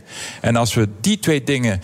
Um, goed in onze oren zouden knopen, dat we allemaal gelijk zijn en dat je respect moet hebben tegelijkertijd voor ieders individuele anders zijn, dan zou er niks aan de hand zijn. Nee, dat is wel een mooi in deze tijd, hè? Ja, en dat t-shirt is ook bij Sien.nl te bestellen. Echt een fantastisch mooi t-shirt. Ik ben anders, net als jij. Wilfred, wij zijn hetzelfde, maar wij zijn tegelijkertijd ook heel erg verschillend. Ja, dat, dat weet ik. Uh, Wim, dat hoef je mij niet uit te leggen. Trouwens, uh, we gebruiken nu allebei onze stem. Daar heb je ook een stuk over geschreven met Philip Bloemendaal, las ik. Die had je zelfs ontmoet. Ja, ik, ik ben van huis uit een radioluisteraar. Ja. Wij hadden ook vrij laat televisie. En radio speelt bij ons in, in, in, thuis een belangrijke rol. En op een gegeven moment raakte ik een beetje gebiologeerd door die stemmen die ik hoorde. En op een gegeven moment dacht ik, ik ga die stemmen opzoeken. En toen ben ik onder andere bij Philip Bloemendal in Amersfoort aan de deur geweest. Ja. En toen dacht ik, toen hij de deur openmaakte, nu hoor ik zijn polygoonstem. Nu gaat het gebeuren. Maar dat bleek helemaal niet zo te zijn. En toen zei hij ook tegen mij dat dat een andere stem was, die polygoonstem, dan zijn eigen stem. Na de eerste Polygoon-uitzending was hij in de bioscoop gaan zitten... om naar zijn eigen stem te luisteren. Ja. En dat vond hij erg tegenvallen. Dit, dit komt niet over bij de bioscoopbezoeker. En toen heeft hij vervolgens een echte polygoonstem ontwikkeld. En die zette hij vaak ook op als hij collecteerde. Want hij collecteerde voor de Diabetesvereniging. Deed hij dat met zijn eigen stem, zat die bus niet vol. Nee? Maar met zijn polygoonstem binnen de kortste keer die bus vol. Geweldig, ja. Prachtige stem. Een legendarische stem ook. Ja, en de stem van Hans Hogendoorn. Ja, dat vond ik een goed verhaal. Dat vond ik een heel goed verhaal. Dat Ja. leefde zelfs liefde op. Ja, de, een, een, een wielrenster in de Tour de France... eh, de, die hoorde op een gegeven moment die stem van Hans Hogendoorn... want die zat steeds in een jingle bij de Tour de France. Ja. En toen is zij op zoek gegaan naar de stem van die, die, die ze steeds hoorde. En uiteindelijk is die vrouw ook met Hans Hogendoorn getrouwd. Ja. Het is, oh, we zijn overigens wel weer uit elkaar. Oh, is dat zo? Ja, ja, ja, al Oh, lang weer. Ze hoorden een andere stem en toen was ik klaar. Nee, dat weet ik niet. Nee, dat weet je nee, niet. nee, nee. Nee, En je wil altijd aardig gevonden worden. Dat las ik ook in alle interviews. Is dat zo? Is dat zo? Las Ja, de las ik. interviews? Ja, ik wil, dat, ik wil namelijk niet te onaardig zijn tegen mensen. Is dat, dat, zo? is, dat is iets anders. Dat is iets anders dan aardig gevonden willen worden. Ik wil niet onvriendelijk zijn tegen mensen. Nee. Nee, ik hou erg van vriendelijkheid. Ja, dat, waarom? Omdat dat veel fijner is om te leven dan wanneer je chagrijnige mensen om je heen hebt. Of mensen die onbeleefd zijn. Of mensen die je aan de kant duwen. Of mensen die mm, over je heen lopen. Of mensen die denken dat ze meer dan jij zijn. Nee, ik hou erg van vriendelijkheid. Oké, Ja. moest je jezelf net ook op opblazen of niet? Of kwam dat wel gewoon vanuit een soort rust? Het begin van de interview bedoel ik. Jij zit ermee dat ik jou zo Nee, ondervraagd nee, heb. ik, ik was gewoon benieuwd. Omdat ik, ik was benieuwd wat... Nee ik, nee, ik vind echt ook als je.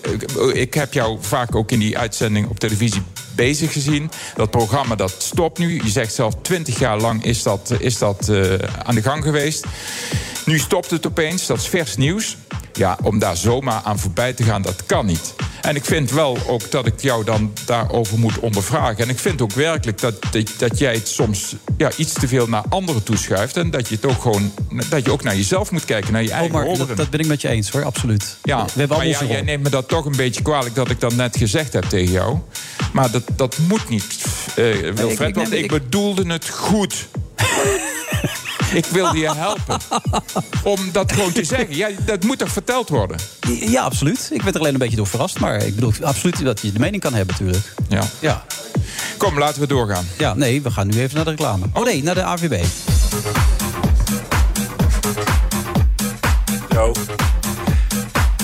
De meeste vertraging nog bij Rotterdam. En verder is het druk vanuit Utrecht naar het zuiden vanmiddag. In totaal nog 280 kilometer file op de weg. A4 Den Haag-Rotterdam voor knop in Benelux. 18 kilometer file met een uur vertraging. Dat heeft ermee te maken dat de modder op de A15 ligt... vanuit Rotterdam naar Europoort bij de Botlektunnel. 12 kilometer file daar met 50 minuten vertraging. Je moet omrijden via de Botlekbrug. A20 Gouda Hoek van Holland. De rijbaan is dicht bij Nieuwekerk aan den IJssel. 50 minuten vertraging daarna een ongeluk. Het verkeer moet via de vluchtstrook. En er wordt op snelheid gecontroleerd. Op de A4 vanuit Rotterdam naar Den Haag bij 60,6. A28 Zwolle-Groningen bij 108,4. En ook op de A30 controle vanuit Ede naar Barneveld bij Lunteren bij hectometerpaal 12,3.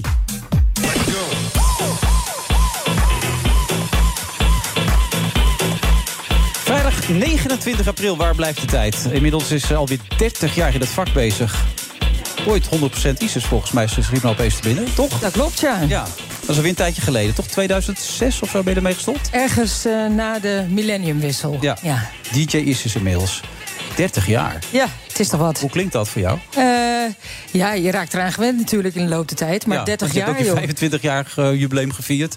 Ja. Dat- toen kon je er ook aan wennen. Ja, ja, inderdaad. Ik doe dat ieder, iedere vijf jaar. En eh, eh, nu dus 30 jaar. Maar er is natuurlijk een tijd geweest dat ik zelf nog niet eens 20 was. En als je me toen had gevraagd of ik op deze leeftijd nog DJ zou zijn... dan had ik je waarschijnlijk voor gek verklaard. Nee, want eh, toen je wat jonger was, was je snel afgeleid, toch? Had je allerlei dingen die je aan het zoeken was. Totdat je de muziek had gevonden. Nou, kijk, dat hele DJ-vak, dat is natuurlijk eigenlijk pas de afgelopen decennia echt volwassen geworden. Hè. Daarvoor was dat toch iets, ja, dat, daar hoorde je weinig van. En de mensen zaten gewoon ergens eh, in een hoekje in het donker eh, een plaatje op te zetten. Tegenwoordig is dat een hele branche geworden. Eh, ja, de grondleggers van de DJ-cultuur zijn inmiddels in de 60, denk ik. Wat is het? Ja. Want jij bent 47 nu, toch? Ik ben vandaag jarig, om Oh, precies nou, te zijn. vandaag gefeliciteerd, zeg. Ja, Ja, dank je ja. Hiep, hiep, hoera voor ISIS. Ja, dankjewel. Maar 47, hij klinkt ook nog wel heel jong. Eh, ja, nou, ik was ook 17 hè, toen ik begon met draaien. Dus Ja. eh, dat klopt. Jij bent een danser, heb ik begrepen, Wim. Ik dans erg graag, ja. Ik ben in Aalrikstel in cafézaal van Bracht en eh, zaal eh, De Stal begonnen. En toen had je nog echt van die DJ's... Ja, die draaiden Doe van Peter Maffay... Hmm. eh, de Beatles, de Beach Boys, de Rolling Stones, et cetera. En daar danste ik op. Maar later, toen ISIS kwam, eh, toen die house kwam... toen ben ik blijven dansen. Nee. Dat Sta je ook op de muziek van? Ja, zeker. Echt waar? Ja, geweldig. Ja. En dan ga je helemaal uit je plaat ook? Dat doe ik zelfs nu nog af en toe, maar dan wel als ik alleen thuis ben. Niet op locaties meer? Minder. Af en toe nog wel. Als, als de gelegenheid er is, doe ik dat zeker ook nog graag. Ik, ben, ik kan moeilijk stilstaan als er muziek gedraaid wordt. Maar Paradiso toch? Ja, morgenavond gaat het helemaal los in Paradiso. Ja. ja. Eh, Is er nog een kaartje voor Wim? Of? Ehm, nou, ja, dat ik vanuit kijken Eindhoven tot Geldermals eh, rij... en dan met de bus verder naar Ja, Utrecht. iets in die geest, ja. Ja. Nee, waarschijnlijk niet. Het is uitverkocht, neem ik aan, Eh, toch? eh, het is zo goed als uitverkocht, kreeg ik net door. Dus eh, ik weet niet of er nog kaartjes zijn. Dan moet je even op de site van Paradiso kijken. Wat is zelf, zelf jouw belangrijkste ontwikkeling geweest in al die jaren? Oeh, wat een moeilijke vraag. Eh, nou ja, je wordt natuurlijk in de loop der tijd steeds beter in wat je doet. Tenminste, dat is wel de bedoeling. Hmm. En eh, eh, ja, god, ik ben ook allerlei andere dingen ernaast gaan doen. Dus muziek maken, evenementen organiseren. Ehm, en ik denk nou, dat ik nachtburgemeester van Amsterdam ben geworden. Dat is, dat is een officiële functie in Amsterdam. Dat ik ook steeds meer me een beetje ben gaan bezighouden met... ja, wat, wat het beleid doet rond het nachtleven, de regelgeving. eh, de 24-uursvergunningen, dat is eigenlijk een soort van een van de uitkomsten van mijn nachtburgemeesterschap die we hier nu op dit moment in Amsterdam hebben. Ja. Ehm, Maar dat is toch niet zo belangrijk als je DJ-werk, hoop ik? Of? nou, eigenlijk voel ik, als, als je kijkt naar waar ik als persoon over ga, dan is dat deels het artistieke, muzikale, creatieve. En aan de andere kant is het ook eigenlijk wel dat maatschappelijke. Dat vind ik toch ook wel belangrijk. En eh, zo ben ik ook opgevoed thuis, dus dat zit er wel in gebakken. Ja? Want hoe werd je opgevoed thuis dan? Ehm, nou ja, mijn moeder die is, eh, is heel lang burgemeester geweest. En eh, mijn ouders zijn allebei leraar geweest. Nou, dan weet je het wel een beetje. Dus dat, wel eens thuis ging het ook over koetjes en kalfjes, maar zeker niet alleen maar. Veel bewustzijn was aanwezig. Ja, en ook een stukje verantwoordelijkheidsgevoel. Oké, je zegt je wordt steeds beter. Waar kun je nog beter in worden dan? Poeh. Wat een moeilijke vraag stel je allemaal. Waar kun je nog... Nou, muziek maken, dat zou ik wel beter in willen worden. Ik, ik kan dat wel een beetje hoor, maar als je, als je kijkt naar hoe die techniek allemaal in elkaar steekt... dat is eigenlijk gewoon een beroep op zich. En eh, gelukkig maak ik de laatste jaren steeds meer muziek... eh, onder de naam Isis en Mozes. Hm. Met eh, mijn compagnon Mozes Meijer. En, maar eerlijk is eerlijk, hij is wel een beetje de technische man van ons twee. Maar wil je dan ook een hit scoren, een echte hit? Of is dat helemaal geen, geen doel op zich? Nee, want ik, ik maak liever mooie dingen die geapprecieerd worden door mensen die er verstand van hebben, dan dat eh, de hele massa en meute eventjes kort van slag is van iets en het volgende moment weer achter iets anders aanrent. Maar het is toch niet zo dat je het vervelend zou vinden als je net zou scoren? Dat je zegt, oh, dan heb ik iets verkeerd gedaan. Ja, Ja, wel? Nee, nee, nee, dat, dat, dat zou weer een nieuwe carrière zijn, zeg maar. Ik, ik ben wel echt foremost DJ. DJ is echt mijn hoofdberoep en eh, dat is echt iets heel anders dan muziek maken. Oké. Maar ben je in de loop van de tijd ook andere muziek gaan draaien? Eh, ja, nou ja, ik ben ook daarin steeds meer mezelf aan het ontwikkelen en aan het verdiepen. Dus ik probeer ook gewoon telkens meer verfijnd en origineel en eh, spannende dingen te vinden en te draaien natuurlijk. En te maken, niet te vergeten. Heb, heb jij wel eens last van een burn-out gehad? Eh, nou ja, officieel heb ik nog nooit een burn-out gehad. Maar ik denk dat ik in de periode dat ik net moeder werd... dit is overigens alweer elf jaar geleden... eh, dat ik wel echt eh, op een gegeven moment helemaal doorheen zat... energetisch gezien. Vooral met het combineren van het nacht- en het dagleven. Ja. Zonder vader ook, die eh, eh, betrokken was in de opvoeding. Je had andere verplichtingen, las ik. Als alleenstaande DJ-moeder, ja, wat een eh, ellende zeg. Ja, maar omdat in het vakgebied van jou, waar je zit natuurlijk nogal wat mensen eh, afgebrand raken. eh, opgebrand moet ik even zeggen, toch? Goed Nederlands. Kan mag allebei. Opgebrand, laten we het daarop houden. Zelfmoord zelfs met Avicii enzovoort. Snap je dat? Begrijp je dat? Kun je er iets bij voorstellen? Ja, maar dat zie je natuurlijk heel veel in. in, in hè, als je kijkt naar sterrendom en naar eh, popartiesten en wat het van mensen vraagt. Het is, het is nogal eenzaam aan de top. En eh, als je daar eh, verder.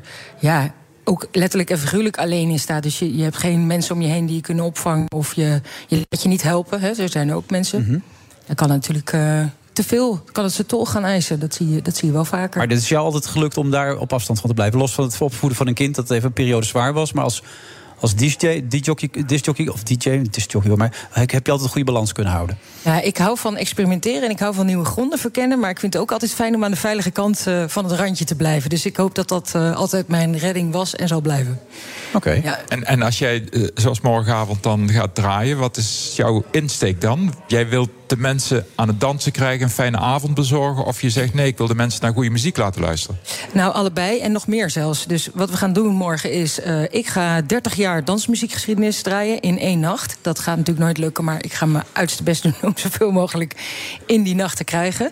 En daarbij is een hele videoshow met beeld ook... waarin ik zelf als performer voor de camera sta... en een videokunstenares genaamd Gitte Spinder achter de camera. We zijn al, al zeven jaar bezig om beeldmateriaal te schieten daarvoor. Eh, Dat doen we periodiek en dat gaan we dan uitzenden. Dus het wordt eigenlijk een soort... ja, wat is het? eh, multidisciplinaire ervaring... Multidisciplinaire ervaring. Ja, er komen ook. Er alle, alle zintuigen worden bediend. Zelfs de geur hebben we aangedacht. Oh. En, eh, en, en dan is er een programma in drie zalen dat ik ook nog cureer. Dus ik ben eigenlijk curator, performer en DJ, zou je kunnen zeggen. Nou, je hebt er wat van gemaakt als ik het allemaal zo hoor. Ik pak flink uit, ja. Ik heb twee jaar op, een- op mijn handen gezeten. Dus ik wil wel even Ja, maar dat heb je, morgen. had je op je 17 nooit kunnen bevroeden toen je begon. en met wat voor instelling begon je hier eigenlijk aan dan, destijds? Eh, nou, geen instelling. Gewoon eh, eh, gepassioneerde muziekliefhebber en gepassioneerd danser. En, en helemaal gegrepen door die, door die, door die wave in, in het uitgaansleven en in de muziekcultuur. En eh, ja, het heeft me eigenlijk nooit meer losgelaten. Nee, je wordt omschreven als een pionier. Hoe is het om pionier te zijn? En deze Eh, omschrijving te horen van iedereen steeds? Ja, heel leuk. Ik vind het altijd wel leuk om, om, om wat ik net ook zeg, nieuwe gronden te verkennen. Ze, ze, dit is voor mij eh, ja, altijd heel erg bevredigend om van niets iets te maken. Dat vind ik leuk. Ben jij ook een pionier eigenlijk, Wim? Nee, dat denk ik niet. Nee, over taal wordt al heel veel geschreven. Toen ik in het theater ging, was dat natuurlijk. eh deden al heel veel mensen.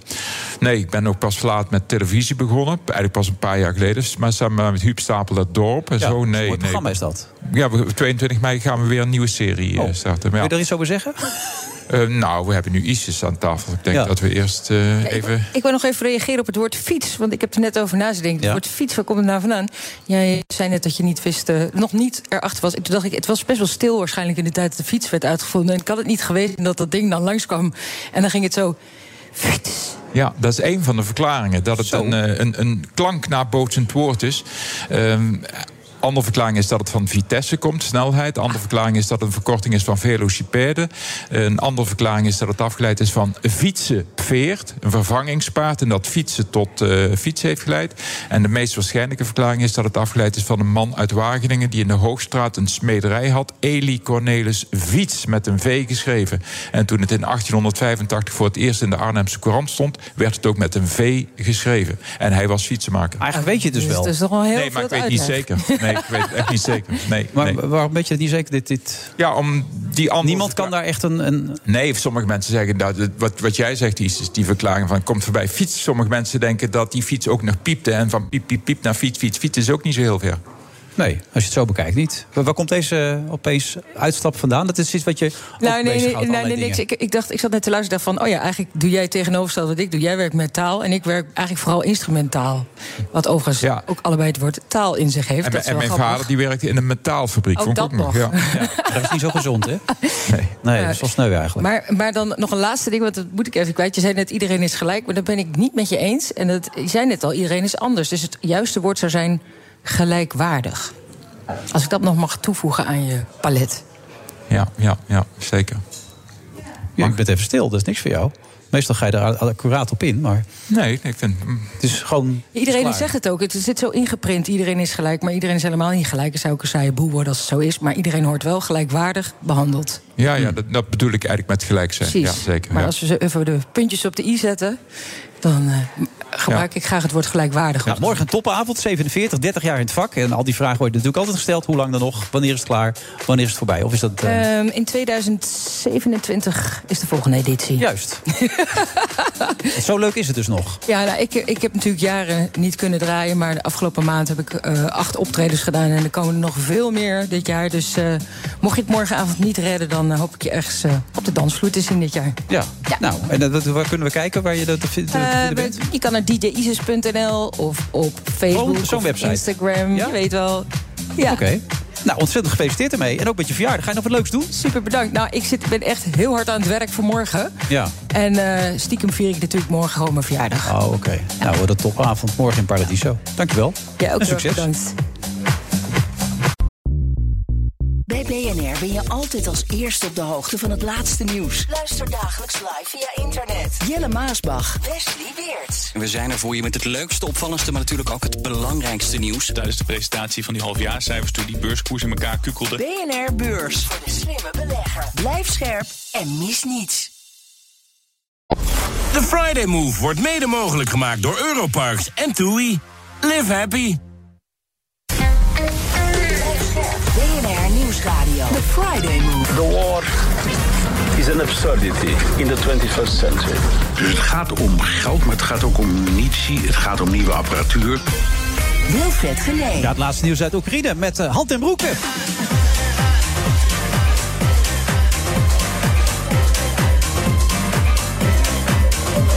Dan op vrijdag 29 april, uh, samen met Wim Daniels. Gaat het nog een beetje, Wim? Of, uh... Zeker. Maar komt nu een heel serieus onderwerp. Ja, er komt een heel serieus onderwerp. Ja. NS heeft nog wel gereageerd op je suggestie. Uh, ik ben welkom bij de NS. Oh, heel mooi. Ja, kregen ze juist een berichtje door via Twitter, volgens mij zelfs. Dat, Misschien wel meteen hoofdconducteur. Zou je denken?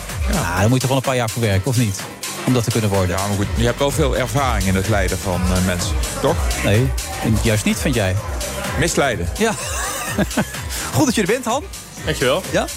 Uh, hoe gaat het met jou? En met mij is het goed. Oké. Okay. Directeur politieke zaken, de Hague Center for Strategic Studies. Zo hele mond vol. Ja, je mag veel op. Je mag hem ook in het Nederlands zeggen hoor. Haag Centrum voor Strategische Studies komt ook helemaal goed. Ja, maar staat En blijft dezelfde afkorting. Ja, dat ja. ja. En dat bevalt nog steeds goed. Dat bevalt nog steeds Politiek goed. mis je voor geen moment. Nou, ik, ik hou me heel veel met de politiek bezig, dus dat ja. uh, gaat eigenlijk wel goed. Ja, dit is ook een leuke ja, een andere rol natuurlijk. Het is een andere rol. Ja. We hebben het hier wel eens vaker over gehad. Dus, ja. uh, het is uh, ja, minder invloed, meer vrijheid. Dat is ook wel lekker. Ja.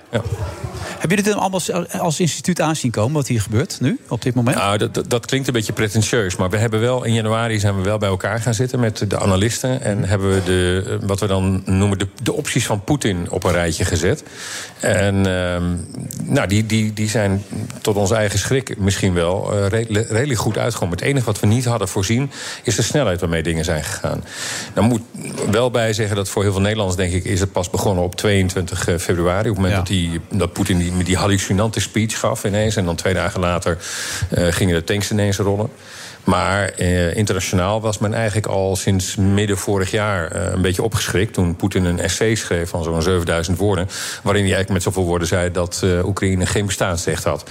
En dat was op zichzelf niet nieuw in de retoriek van Poetin. Maar de manier waarop hij dat heeft gezegd, dat, is, ja, dat gingen de wenkbrauwen wel omhoog. En er waren veel militaire oefeningen. En uh, met name ook in NAVO-kringen is men vanaf oktober ook wel opgeschrikt door het feit dat bijvoorbeeld uh, bij die militaire oefeningen in Wit-Rusland dat bloedbanken gevuld werden. En dat is voor een land als, uh, als Rusland een hele dure aangelegenheid. Want dat bloed is op een gegeven moment natuurlijk niet meer goed. Ja. En waarom zou je dat doen als het alleen maar om een militaire oefening gaat? Dus er waren wel signalen dat dit, um, dat dit mis kon gaan. Um, en ja, dan ga je nadenken over, over opties, over scenario's. Dat is, de, dat is de taak van een instituut zoals HCSS. Ja, toch was ik nog steeds verrast. Ik weet niet hoe het voor jou gold, Wim. Maar... Zeker, zeker. En ik ben ook wel heel benieuwd, Han, of, of jij iets kunt vertellen over die rol van Lavrov. Mm -hmm. dat, dat die oogt zo als een beetje een brommerige opa. Maar die heeft toch, speelt toch ook een geweldige kwalijke rol? Of is dat alleen een marionet? Heeft die totaal geen invloed? Kijk, van, vanuit ons perspectief uh, um, zijn we natuurlijk genegen om, om dat hele regime daar. Uh, om dat een, een kwalijke rol te En terecht, want ze zijn allemaal verantwoordelijk voor de oorlogsmisdaden die op dit moment begaan worden in Oekraïne. En we hebben natuurlijk Bucha al gezien. Mariupol zullen we, hebben we alleen maar het vermoeden van. En we zullen alleen nog maar meer verschrikkingen zien, ben ik bang. wat bijvoorbeeld onderbelicht is gebleven, is dat er um, misschien al wel een miljoen Oekraïners zijn gedeporteerd naar, naar Rusland zelf. Ook dat is een, een enorme misdaad die je dan kunt toevoegen aan dat lijstje. Maar dan terug over je vraag over Lavrov. Lavrov is. Um, de meest seasoned diplomat wordt hij genoemd. Dus eigenlijk de man met de meeste ervaring in de internationale uh, relaties. Um, het is iemand die eigenlijk um, ja, andere ministers van Buitenlandse Zaken um, in, in, zijn zak kan steken. Hij doet dit al, uh, al heel erg lang. Uh, alleen omdat wij hem zien, uh, hechten we aan hem ook heel veel waarde. maar in de hiërarchie rondom Poetin is hij, ik zou willen zeggen, tweede rangs. Ja, ja, ja. Maar ondertussen had hij het van de week over een derde wereldoorlog. Hoe serieus moeten we dat dan nemen? Nou, kijk, de, de, de Russen laten nu met enige uh, regelmaat... en, en Poetin zelf ook, uh, laten ze doorklinken... dat ze bereid zouden zijn om de zwaarste optie... lees de nucleaire optie op tafel te leggen. Uh, Poetin koppelt dat de hele tijd aan rechtstreekse invloed van de NAVO. Hij, maakt hier ook, hij keert het ook om, hè, want de NAVO bemoeit zich hier met een conflict... terwijl zij zelf hebben geïnterveneerd. Ja, dat maakt ook dat de NAVO... Het van het begin af aan heel duidelijk is geweest: we doen geen no-fly zone. Alles om een rechtstreekse confrontatie tussen NAVO, NAVO-troepen uh, en Russen te voorkomen. Um, zou je een no-fly zone doen bijvoorbeeld, dan moet je bijvoorbeeld um, in Rusland moet je um, uh, anti-raketteninstallaties moet je aangrijpen. Nou, dus dat willen we niet. En nee. daarmee, dat zijn dan die signalen, die rooksignalen, zou je bijna kunnen zeggen, die we in de Koude Oorlog ook, die we kennen uit de Koude Oorlog, die over en weer worden, af, uh, worden gezonden. Poetin heeft daar nu wel een, een, een, dimensie aan toegevoegd. Dat hij deze week heeft gezegd. Um, het is niet alleen maar uh, rechtstreeks uh, invloed of bemoeienis, maar het is ook de wapenleveranties als zodanig. En dan is nu het grote spel op de wagen. Moeten we dat interpreteren als zijn bereidheid om inderdaad een nucleair wapen, bijvoorbeeld een strategisch of een, een, tactisch kernwapen in te zetten? Dat is dan een kernwapen met een relatief klein bereik. Die zou die via Iskander-raketten um, kunnen, kunnen afvuren. Ja, het zijn um, bizarre discussies waarvan we niet hadden gedacht dat we die ooit zouden, moeten, uh, zouden plaatsvinden. Nou, maar, maar, dat zijn de discussies die we kennen uit de Koude maar, Oorlog. Maar afvuren op welk land? Exact. Eh, Nou, in ieder geval niet op een NAVO-land. Dat acht ik ehm, eh, vrijwel uitgesloten. Eh, en dan zou hij dat boven een, een, een slagveld, een Oekraïns slagveld moeten doen. Of, of op een andere manier. Ik- Niet Kiev. Ik denk dat. nee, zeker, niet- zeker niet. Nee, dat, dat, dat acht ik uitgesloten. Omdat de- effecten daarvan zo groot zijn. En dat weten de Russen. Kijk, de Russen hebben, anders dan wij. hebben ze in hun militaire doctrine. oefenen ze en hebben ze heel nadrukkelijk altijd rekening gehouden. met de inzet van eh, nucleaire wapens. Ehm, nog geen week voor de inval eh, van Oekraïne hebben ze bijvoorbeeld geoefend in Wit-Rusland. eh, onder leiding van, de, eh, van Shoigu, de minister van Defensie, die toen nog eh, actief was. Eh, en is daar ook op geoefend. Alleen, ehm, ja, omdat ze dat doen en omdat dat in hun doctrine en in hun denken zit, denk ik dat de kans dat ze het inzetten, juist om die reden, niet per se groter is geworden. Ehm, er is een tweede belangrijke reden waarom ik denk dat Poetin daarvoor zal oppassen. Hij heeft op dit moment nog de steun van China. hè. China is als het ware all-in op, de, op, op, de, op, de, op, dit Russische, op deze Russische inval. Eh, China heeft altijd, is altijd heel helder geweest op eh, de, dat ze nooit als eerste eh, kernwapens zouden willen gebruiken. Zou Poetin dat nu wel over, overwegen, dan denk ik dat hij de steun van China verliest. En met de steun van China heeft hij geen sponsors meer. Nee. En daarom zal het wel niet snel gebeuren. Toch, je kan het niet helemaal uitsluiten. Toch, in alle opzichten. We kunnen het niet uitsluiten omdat niemand in het hoofd van Poetin kan kijken. En we zo weinig weten van zijn directe omgeving. Want je vraag zo even naar Lavrov was wel een, een, een goeie. Eh, Kijk, ik zeg hij zit in de, misschien in de tweede ring rondom, eh, rondom Poetin. In de eerste ring zitten wat ze noemen de Silovici. Eh, dat zijn de, de, de, de veiligheidsmannen. De mannen die het veiligheidsapparaat moeten bedienen. Binnenlandse en bui- buitenlandse veiligheid. Maar die hebben we voor een deel in actie gezien in die eerste dagen van de oorlog. En iedereen herinnert zich dat moment waarop die, eh, Petrushkin eh, als een soort van kleine jongen in de hoek werd gezet. toen hij niet het juiste verhaaltje wist op te dissen. Ja, eh, wat, wat moeten we daaruit afleiden? Is, is het Poetin alleen? Eh, is hij zo eenzaam? Ehm, ja, dan, dan levert dat ook extra bijkomende risico's op. Ja, hij, hij slaapt ook ooit, hè? En dan zijn er toch mensen die bij zijn kamer staan... die dan toch actie zouden kunnen ondernemen. Ja, maar ik dacht... Die, die- bedoel je dat, dat ze hem dan liquideren? Wat? Ja, maar het, het Stalin-scenario. Maar daar heb je een Beria voor nodig. En die hebben ze daar niet. Het, het lijkt er een beetje op dat zeg maar, die, die, die strongmen om hem heen... vooral negatief geselecteerd zijn. Die zijn geselecteerd op ehm, eh, dat, ze die, dat, dat ze eigenlijk verantwoordelijkheden... telkens proberen af te schuiven. Dan zeggen van, nou ja, na mij in de, in de lijn... komt er misschien nog iemand eh, die, die wel die, die verantwoordelijkheid wil nemen. Eh, Ik denk dat het pas spannend wordt op het moment... dat de Russische, een deel van de Russische bevolking... de verliezen niet meer accepteert. Kijk, via de media zullen ze niet vernemen. Als je de Russische staatstelevisie, die, ja, eh, ik bedoel, die, dat, dat slaat alles. Daar wordt open en bloot over een derde wereldoorlog gesproken. Ehm, eh, dus dus op, op het moment dat, dat hij die, die populaire steun eh, verliest, dan, dan ehm, wordt het lastig. Het, er moet een lege supermarkt komen, wil het volk in actie komen. Ja, ik denk dat een lege, lege supermarkt alleen niet genoeg is, omdat de Russen kunnen pijn lijden. En dat zijn ze ook bereid als ze denken dat, eh, dat, dat eh, de reden waarom ze pijn moeten lijden, dat, dat, dat die goed genoeg is. Ja. En voorlopig denken heel veel Russen dat dat zo is. Want de beeldvorming is in Rusland heel duidelijk van... er zitten nazi's, dus mensen moeten daar bevrijd worden. Ja, het is voor ons onvoorstelbaar dat, dat je zeg maar zo'n massale ehm, ehm, ja, brainwash kunt organiseren. En dat is wel gebeurd. Ja. Hoe verklaar je dat dan in een tijd als deze? Ja, er mensen ook zelf aan informatie zouden moeten kunnen Hier, komen. hier worstel ik zelf ook mee, want dit zijn natuurlijk de tijden waarin iedereen alle informatie tot zich kan nemen. Maar we zien in ons eigen land ook dat meer media niet per se betekent beter geïnformeerd zijn. En ehm, de, de- in de Russische media is op dit moment gewoon afgesloten. En veel Russen kijken alleen televisie. Ja. En op de televisie zien ze maar één ding. En dat is eh, eh, dat Poetin eh, probeert eh, een, een, een broedervolk weer terug te brengen in de Russische schoot. De, de Ruski Mir noemen, noemen ze dat dan. En de Russische gemeenschap wetenschap. Maar ondertussen verliezen ze heel veel soldaten. Er zijn heel veel moeders die hun kinderen kwijtraken. Ja, dat moet de- op een gegeven moment toch ook wel mee gaan spelen? Er zijn schattingen dat ze nu al ehm, eh, twee keer het aantal soldaten zijn verloren. dat ze in tien jaar eh, oorlog in Afghanistan Ja. zijn verloren. En ehm, ook Tsjetsjenië heeft natuurlijk ehm, al, al de operatie in Tsjetsjenië begin jaren 90 heeft opgeleverd. dat er veel mensen zijn verloren. Ja, er is een moment waarop ja, ook eh, Turkse Russische moeders Ja. en vaders het niet al, accepteren. Ehm, dat, dat, dat ze zoveel verliezen gaan leiden. En daar, daar is, kun je op hopen. Maar dat duurt nog wel even. Dit conflict zal ook nog eh, geruime tijd duren, is mijn, eh, mijn verwachting. We kunnen misschien zo nog even doorpraten. We gaan even naar de AVB.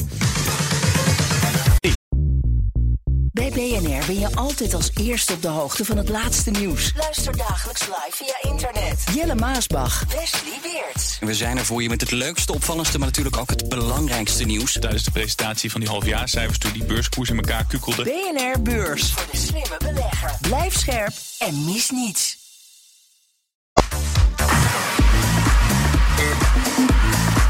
Goedemorgen, vrijdag eh, 29 april. Eh, Wim Daniels met co-host eh, Hand in Broeken nog steeds aanwezig.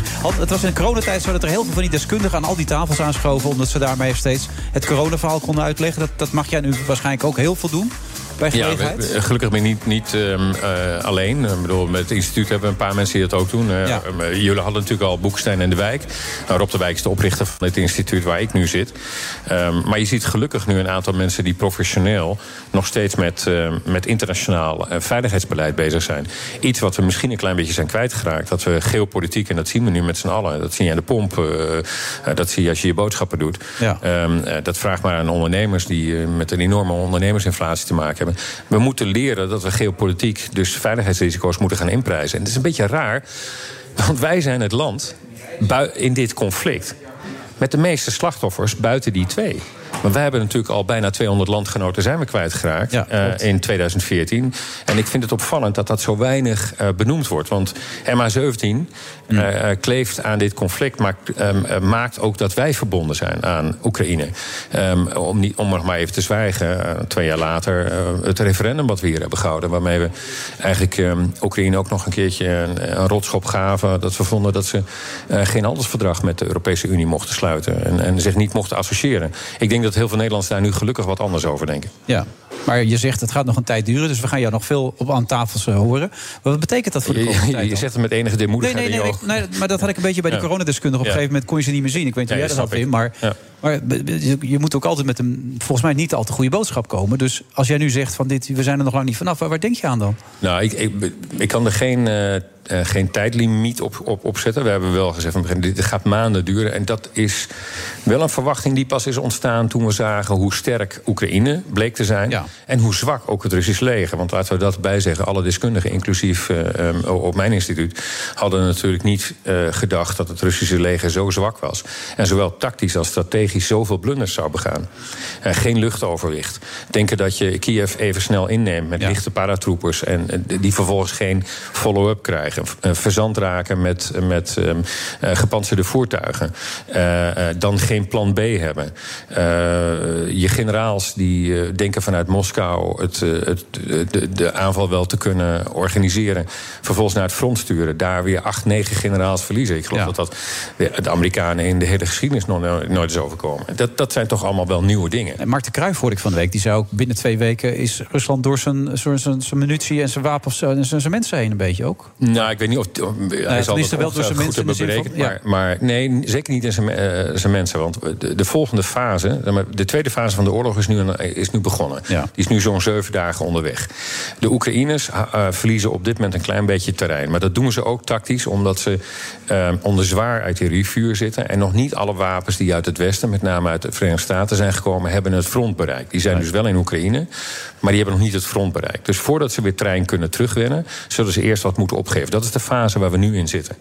Voor Poetin geldt dat hij nog steeds niet een nationale mobilisatie heeft afgekondigd. Hij zou dat kunnen doen door over te schakelen en niet langer dit conflict een eh, militair-technisch conflict te noemen, of militair-technische aanval, maar een voluit oorlog. Dus een, eh, als hij het een oorlog noemt, dan kan hij ook volledig mobiliseren. Dan mag het ook uitgesproken worden in Rusland. En dan kan het ook uitgesproken Ja. worden. Ja, inderdaad. Ehm, nou, eh, de, de internationale gemeenschap eh, die is natuurlijk in geen veld of te zien. Dat hebben we deze week met Gutierrez gezien, de, de VN-baas. Dat zag ook niet overtuigend uit. Ja, dat kan, ja, dat, kan dit man niks aan doen, maar... Hij kan misschien wel iets meer doen, maar ehm, eh, het is een drama dat het zo zwak is. Kijk, hij heeft wekenlang heeft hij geen contact kunnen krijgen met Moskou. Eh, Poetin nam simpelweg de telefoon niet op. Dat zou je niet verwachten van een permanent lid van de Veiligheidsraad. Ehm, vervolgens gaat hij naar Moskou. Eh, daar krijgt hij een vage toezegging dat er een humanitaire corridor in Mariupol wordt mogelijk gemaakt. Een toezegging die de Russen natuurlijk al vaker hebben gedaan. En waarvan je je twijfels kunt hebben, ook als je weet hoe ze in Aleppo hebben opgetreden in Syrië. Ehm, hij heeft zijn hielen nog niet gelicht. Hij staat nog niet op de, de vliegtuigtrap. Of eh, de Russen beschieten alweer eh, mensen die daar vandaan komen. Hij komt aan in Kiev. Daar krijgt hij ook twee raketten op zijn dak. En dit is de VN-baas die dus als het ware nog de groeten uit Moskou krijgt. Ehm, ja, dit, dit is in mijn ogen zou dit aanleiding moeten zijn om de VN-veiligheidsraad bij elkaar te roepen. En daar direct dit permanente lid van de Veiligheidsraad te confronteren met wat zij dan eh, nog denken bij te dragen aan. wel, de VN-ambassadeur die, eh, van de Russen die daar voortdurend zegt: wij staan open voor diplomatie. Nou, dat is overduidelijk niet het geval. Maar even toch nog terug naar die Russen. Wat ook wat, wat Marten Cruijff al zei. Die zei twee weken, dan is het wel even. Dan moeten dus mensen gemobiliseerd worden allemaal. Dan, Ja, die komen er dan dan, krijg je bij. dus zeg maar. dienstplichtigen. Dit Ja. zijn 70.000 soldaten volgens mij die nu die aanvallen aan het Nou, je herinnert je misschien in, eh, zeg maar in januari, februari ging het die troepenopbouw tot 120, 130.000 aan, de, aan, de, aan de grens. Eh, dan mag je eigenlijk Wit-Rusland een klein beetje meerekenen. Eh, daar zijn er 60, 70.000 nu. Die zijn actief geweest of, of worden weer actief. Want er zijn er heel veel teruggetrokken vanuit Kiev naar Wit-Rusland eh, om op adem te komen. Eh, er zijn hergroeperingen gedaan. Maar wij horen nu wel berichten dat ze, eh, dat ze mankracht tekort komen. Dat tanks die normaal gesproken met drie mensen, drie soldaten bediend worden, dat, daar, dat er daar maar twee in blijken te Ja. zitten. Ehm, ja, en, de- En ze ontploffen ook nog makkelijk, las ik. eh, Met de munitie die voorin zit. eh, Dat, ze zijn ook nog heel kwetsbaar. Ze zijn zeer kwetsbaar, ja. Een collega van mij, eh, Patrick Bolder, die dat gisteren in de Telegraaf heeft, heeft uitgelegd. Ehm, dus, en, en dat is iets wat, we, wat eh, zeg maar, de militaire wereld weet dit. Eh, en dus weten de Oekraïners dat ook. Oekraïners zijn natuurlijk al een jaar lang worden ze goed getraind. Onder andere door de Canadezen, ook door de Britten. En dat zijn overigens ook landen die al langere tijd Oekraïne hebben voorzien van wapens. Hè. Wij zijn daar nu pas achter gekomen dat dat misschien toch verstandig is. Ehm, eh, ik vind het wel opmerkelijk dat het een aantal NAVO- en niet-EU-landen zijn die op dit moment meer aan de verdediging van ons continent doen dan, dan de EU-continentale landen waar Nederland er één van is. Met uitzondering van vanzelfsprekend de Baltische Staten, eh, Polen. En ik denk dat Frankrijk ook de goede uitzondering is. Je zegt net al zelf, je kunt er geen tijd aan verbinden. Maar we praten wel over... Maanden eh, sowieso, ehm, eh, voordat er weer een nieuwe fase aanbreekt. En welke fase dat is, weet ik niet. Want eh, dat hangt af van de inzet van, de, van, van, van ehm, eh, het Kremlin. En die hangt weer af van of ze ehm, eh, dit op een soort frozen conflict kunnen laten aansturen. Of dat ze toch gaan verliezen. En de Oekraïners zijn er nu in, die zijn in deze wedstrijd nu om hem te winnen. Ja. En de Amerikanen lijken dat ook te zijn. Joe Biden heeft gisteren toestemming gevraagd aan, de, aan het congres voor een pakket van 33 miljard dollar. Dat, is, dat is iets minder dan de helft van wat de Russen per jaar aan wapens uitgeven. Die 33 miljard gaat niet alleen maar naar wapens. Maar dat betekent dus dat de Amerikanen deze oorlog op dit moment eigenlijk volledig aan het financieren zijn. Ja. Eh, En daarmee waarschijnlijk wie, betaalt, die bepaalt hem ook. En dat gaat weer over ons continent. En dat roept ook de vraag op: hebben Europeanen nu eigenlijk hun zaakjes voor elkaar? Wij doen het geweldig als het gaat om de economische oorlogvoering. Eh, We wurgen Rusland langzaam, maar dat heeft op korte termijn eh, niet direct heel veel effect. We moeten even afwachten wat die zesde sanctiepakket nu teweeg brengt. Zitten daar de oliesancties in of niet?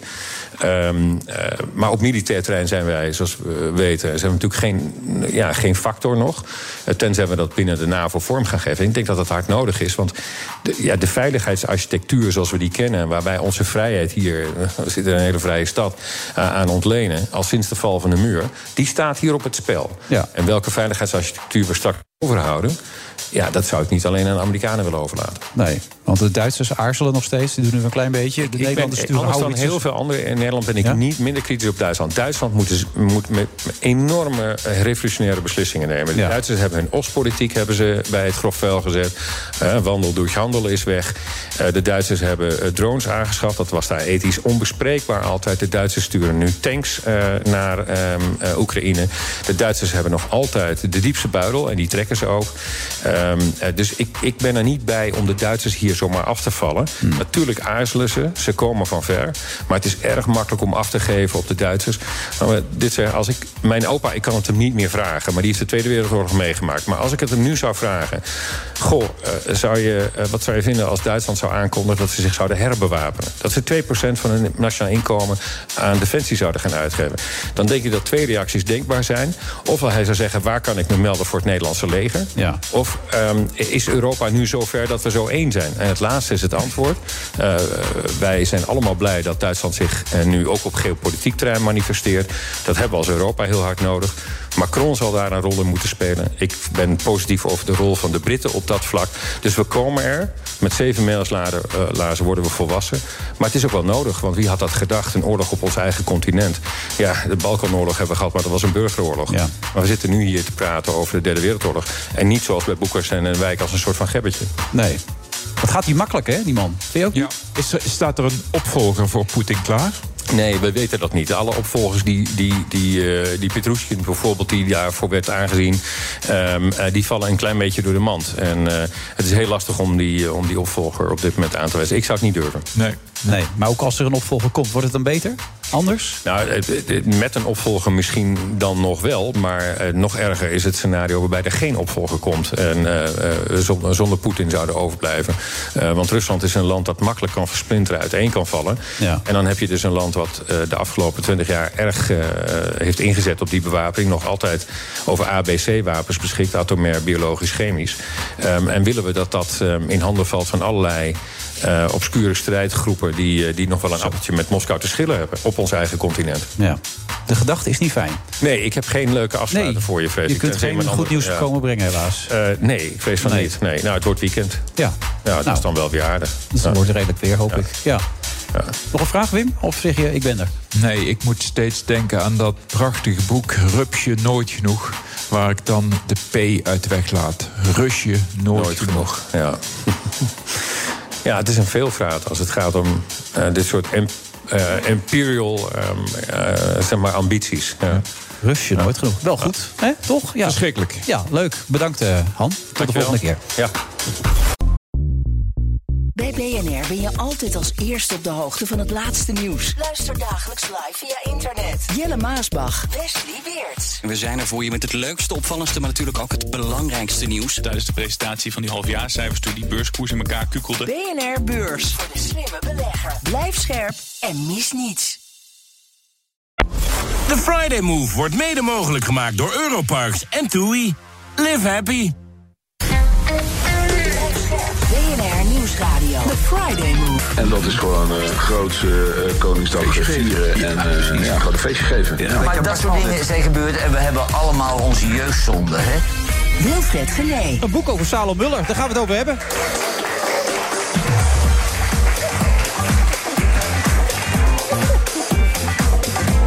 Zitten we weer in het laatste half uur van de Friday Move. Vrijdag 29 april. Wim Daniels is mijn eh, co-host inmiddels aangeschoven. De schrijvers van het boek Salo Muller, Vanessa de Gaai Fortman en Rob Willemsen. Wat is jullie combinatie eigenlijk? Hoe zijn jullie bij elkaar gekomen? Hoe werkt dat? Ja, ik wou dus bijna zeggen dat we een combinatie zijn. Dat is onze combinatie. Het boek bracht jullie samen. Ja. Misschien moet je wel de microfoon tegen je mond houden. Oké, iets dichterbij dan. Ja, nee, dat werkt een stuk beter. Daarvoor kennen jullie elkaar niet, ja toch wel? Nee. Nee? Maar, Nee. Rob, maar Rob, jij hebt, had al wel ooit een interview met Salo Muller, toch? Ik had Helden, Salo geïnterviewd en Vanessa kende Salo... eh, omdat ze eindredacteur was geweest van een boek wat hij zelf gemaakt had. Ja, en via Ajax. Wat een mooi project, Ajax Oral History. En eh, toen hebben we hem geïnterviewd. En ehm, ja, en ik zou bijna zeggen, was liefde op het eerste gezicht. Ik dacht, wat een bijzondere man. Oh, ik dacht met Rob. Maar nee, nee, nee, Nee, daar was Rob. Salo voor. Van, laat Ja. het niet intiem worden. Even voor de duidelijkheid, mensen die toevallig Salo Muller niet kennen. Wie is Salo Muller? Ja, eh, Ja? ehm, Wie? Joods oorlogskindje, ondergedoken geweest, eh, ouders verloren. ehm, zich opgewerkt als fysiotherapeut van Ajax in de tijd van Michels, Cruijff, Keizer, Zwart, eh, Krol. Eh, Vertrouwenspersoon ook voor veel van die spelers, toch? Zeker. Absoluut, absoluut. Ehm, hij zei ook altijd van... eh, het is minimaal de helft eh, fysiek bezig zijn... en minimaal de helft luisteren, praten. En ze vertrouwden hem echt compleet. Ja. Arie Haan is zelfs op weg naar, het vier- naar 74. De, was natuurlijk een groot probleem in- bij het Nederlands elftal... eh, wie achterin moesten spelen. Eh, de noodgreep werd Arie Haan. Maar het bijzondere van Arie Haan's verhaal... is dat Ajax toen in een hele slechte periode zat. Cruijff was weg, blonderde daar in elkaar. En die had helemaal geen zelfvertrouwen meer. Ehm, dus die is naar Salo gegaan om zich moed in te laten praten. Dus Salo was, ja, Salo was toen dus, eh werkte al niet meer voor Ajax. Nee. Dus A- Arie wou eigenlijk gewoon gemasseerd worden door zo'n oude vertrouwenspersoon. En die heeft hem eigenlijk weer helemaal, ja, met zijn talk, zoals Arie Haan zei, weer helemaal het mannetje gemaakt. Waardoor hij naar de WK kon en daar eh, nou ja, weer in zijn kracht stond. En dat hebben wij zelf denk ik ook wel gevoeld. Dat Salo is iemand die ook anderen in zijn kracht kan zetten. En hij is natuurlijk heel erg bekend van NS, de strijd. Ja, hij heeft Eh, eh, genoegdoeningen weten te af te dringen, toch? Financieel. Ja, ja. Voor de Joodse mensen uit de Tweede Wereldoorlog, toch? Klopt. Eh Degene die naar Westerbork en naar de Duits-Nederlandse grens waren gebracht. Omdat eh, die tickets eigenlijk indirect werden, werden eh, betaald en vergoed uit geroofde Joodse goederen die naar eh, een bank waren gegaan. Dus als er een rekening van de NS naar de Duitsers ging, dan zeiden de Duitsers: haal het maar op bij die bank. Oké. En dat is iets wat. twijfelen over die banen wat dat betreft. Hè? Als ik dit dan weer hoor. Nou, maar de NS heeft wel veel beterschap beloofd en ook getoond inmiddels. Onder andere via Van Bokstel toen, hè, toen Van Bokstel eh, daar aan het bewind was. Nee, de mensen zijn inderdaad eh, gecompenseerd. En wat wel heel bijzonder is, is dat hij die strijd helemaal in zijn eentje heeft gestreden. En dat was ook wel onze mo- motivatie van het boek. Want wie is die man? En eigenlijk door het boek ga je die rode draad ga je ook zien. En al die dingen heeft hij ook gedaan. En dat heeft hem ook wel toegeleid dat hij deze strijd kon strijden. Oké. Eh, Hoe, lees jij boeken eigenlijk eh, wat dat betreft? Zit je ze heel technisch te lezen of kun je wel overgeven aan het verhaal? Ja, Wim, Ja, vertel. zeker. Nee, dat kan ik zeker. En in dit geval zou dat ook zeker kunnen. Want Salo Muller is, was bij ons thuis ook wel een begrip. Tegenwoordig zie je dat niet Helmond, meer. ja? Aalrikstel. Oh, sorry. sorry ja. Helmond is trouwens ook een goede stad hoor. Ja. Eh, Aalriks een dorp. Maar vroeger eh, bij een voetbalwedstrijd zag je voortdurend de verzorger Ja. het veld opstormen. En Salo kon dat als geen ander. Bij was goed. PSV had je Mart van den Heuvel. Ja, die, ja, die is later team elftalbegeleider geworden. Ja, maar tegenwoordig zie je die verzorgers bijna niet meer het veld opkomen. Ik denk dat dat niet meer mag. Jawel, maar niet, vroeger had je die ouderwetse waterzakken. Die- dan kwam zo'n Nou, spons ik uit. weet En die, niet, kijk- altijd ging die spons er zo op. Ja, en hier zit hij, eh, je, hè, zijn broertje. Ze noemden elkaar broertje Piet Keizer en Salo. En hier ligt hij met, eh, dat is ook wel weer actueel, Eddie Pieter Schaafland. Radio, toen hè, van voor de Ajax. Ja, dat Ja. weet ik. Maar jullie willen ook wat zien. Ja. Ja. mensen moeten dat het boek kopen. Het heeft zulke prachtige foto's. En Ja. je ziet Eddie Pieter Schaafland, die was toen naar Feyenoord gegaan. Hè. Dat was natuurlijk de Ajax-doelman. En daar ligt Piet Keizer op, eh, op de grond. En, en Salo komt er naar, naartoe gesneld. En wat ook een mooi verhaal is, is dat was het nou Shaki en, en, en Piet en, en Cruijff volgens mij... die, die konden zo ver mogelijk bij de cornervlag vallen... omdat ze wisten dat Salo dan zo lang mogelijk een sprint moest maken. Ja. nou, Ik zit even naar Rob nu te kijken. Ja, maar- wat- ja, de- hij- Ja, je vertelt het een heel klein beetje als een vrouw. Maar ik begrijp jij het ja. een Nou, beetje- Nee, zo is het niet lullig bedoeld. Maar ja, zo van, ik weet wel ongeveer hoe ze het bedoelen, maar niet helemaal. Dat, Jij bedoelt een soort zwalbe zodat Ja, eh. Salo weer Kijk, eventjes hij zijn nek kon hij zat opvoeren. naast Michels. Dus als je dan ver naar... Nee, nee, maar ik snap hem wel. Ja, ik, ik snap hem ook, snap hoor. hem ik snap hem ook. ja. Ik zei ook altijd tegen Salo, ik ben blond. Hij zei, dat moet je niet meer zeggen, Vanessa. Nee? Nee, maar ik doe dat wel En vaker. nog- Want dan, dan hoor je nog eens wat, hè? Ja. Als je net doen of... Maar even samenschrijven. Wat, hoe, we- ik probeer me dat gewoon voor te stellen. Ik heb wel samen met iemand een programma gepresenteerd. Dat is niet makkelijk. Hoe is samen schrijven dan? Dat is echt moeilijk, is dat. Gaan we er waar? Ja, gaan we wel vertellen. Wat? Hoe we dat gedaan hebben. Nee, maar ik denk, we, we hebben heel, heel erg, we hebben altijd Salo samen geïnterviewd. En die vrijdag, dat was elke vrijdagochtend meer dan 50 interviews. En die voorbereiding hebben we ook eigenlijk altijd, ja, heel conscientieus gedaan. En Gewoon samen overleggen van wat gaan we hem vragen. Eh, Eigenlijk gewoon chronologisch doorgenomen. En we hebben er gewoon de hoofdstukken opgedeeld. En degene die eh, zeg maar dat bepaalde hoofdstuk ging schrijven... die werkte ook het interview uit en verwerkte dat dus in het hoofdstuk. Maar dan heb je eigenlijk twee verschillende schrijfstijlen door elkaar. Probeer je toch naar Nee, elkaar toe te ik schrijven? denk dat dat wel mee is gevallen. ja, ik denk dat wij elkaar heel snel hadden gevonden. Ook in Klikte meteen. Liefde op het eerste gezicht. Het net was- als met Salo Ja, het was de tweede liefde op het eerste gezicht. Ja. Eh, maar- het accent in het boek ligt op eh, de, de, de tijd in de Tweede Wereldoorlog. Nee. Zo. Niet direct echt. Het, nee, dit is gewoon echt een chronologisch verhaal, een chronologisch levensverhaal. Maar die oorlog is gewoon zo ontzettend belangrijk geweest en heeft hem zo gevormd dat het gewoon wel als een soort rood, nee, niet als een soort, als een rode draad door zijn leven loopt. En eh, Hij heeft er zelf ook veel over geschreven natuurlijk. Hij heeft er zelf ook over geschreven, inderdaad. Maar dit is dus gewoon echt het hele verhaal. Hij heeft steeds fases. eh, Maar hij zat in die crash in de Hollandse Schouwburg. Zoals, zoals veel andere Joodse Ja. kinderen daar gered zijn, zeg maar. Daar was hij er eentje van. Ja. Maar negen onderduikadressen. Dat is echt ongehoord. Dat is Ja. ongelooflijk. We hebben er ook eentje ontdekt. Ehm, Hij was zelf tot achter gekomen, ja. ja, dus Jij hebt Westzaan. een negende gevonden. Ja, dus, dus we hebben echt gesproken met eh, de onderduikgezinnen. En ik ben echt op zoek gegaan naar wie leeft er nog. En toen bleek hij inderdaad nog bij een tante van hen gezeten te hebben. Maar heel kort, omdat het te gevaarlijk was. Ja. was een buurman en dat was een NSB'er. En die had door dat Salo daar zit. Dus hij moest heel snel eh, naar een andere plek. En vandaar is hij naar Friesland gegaan. En daar heeft hij heel lang gezeten. Ja, maar bij Beppe en Omke? Ja, Ja. Beb, Beb, Beb Ja, en Beb is eigenlijk oma hè, in dat- in het Fries. Ja, en Omke is dus oom. Dus Ja. dat was een huwelijk. Nou ja, je moet het boek lezen.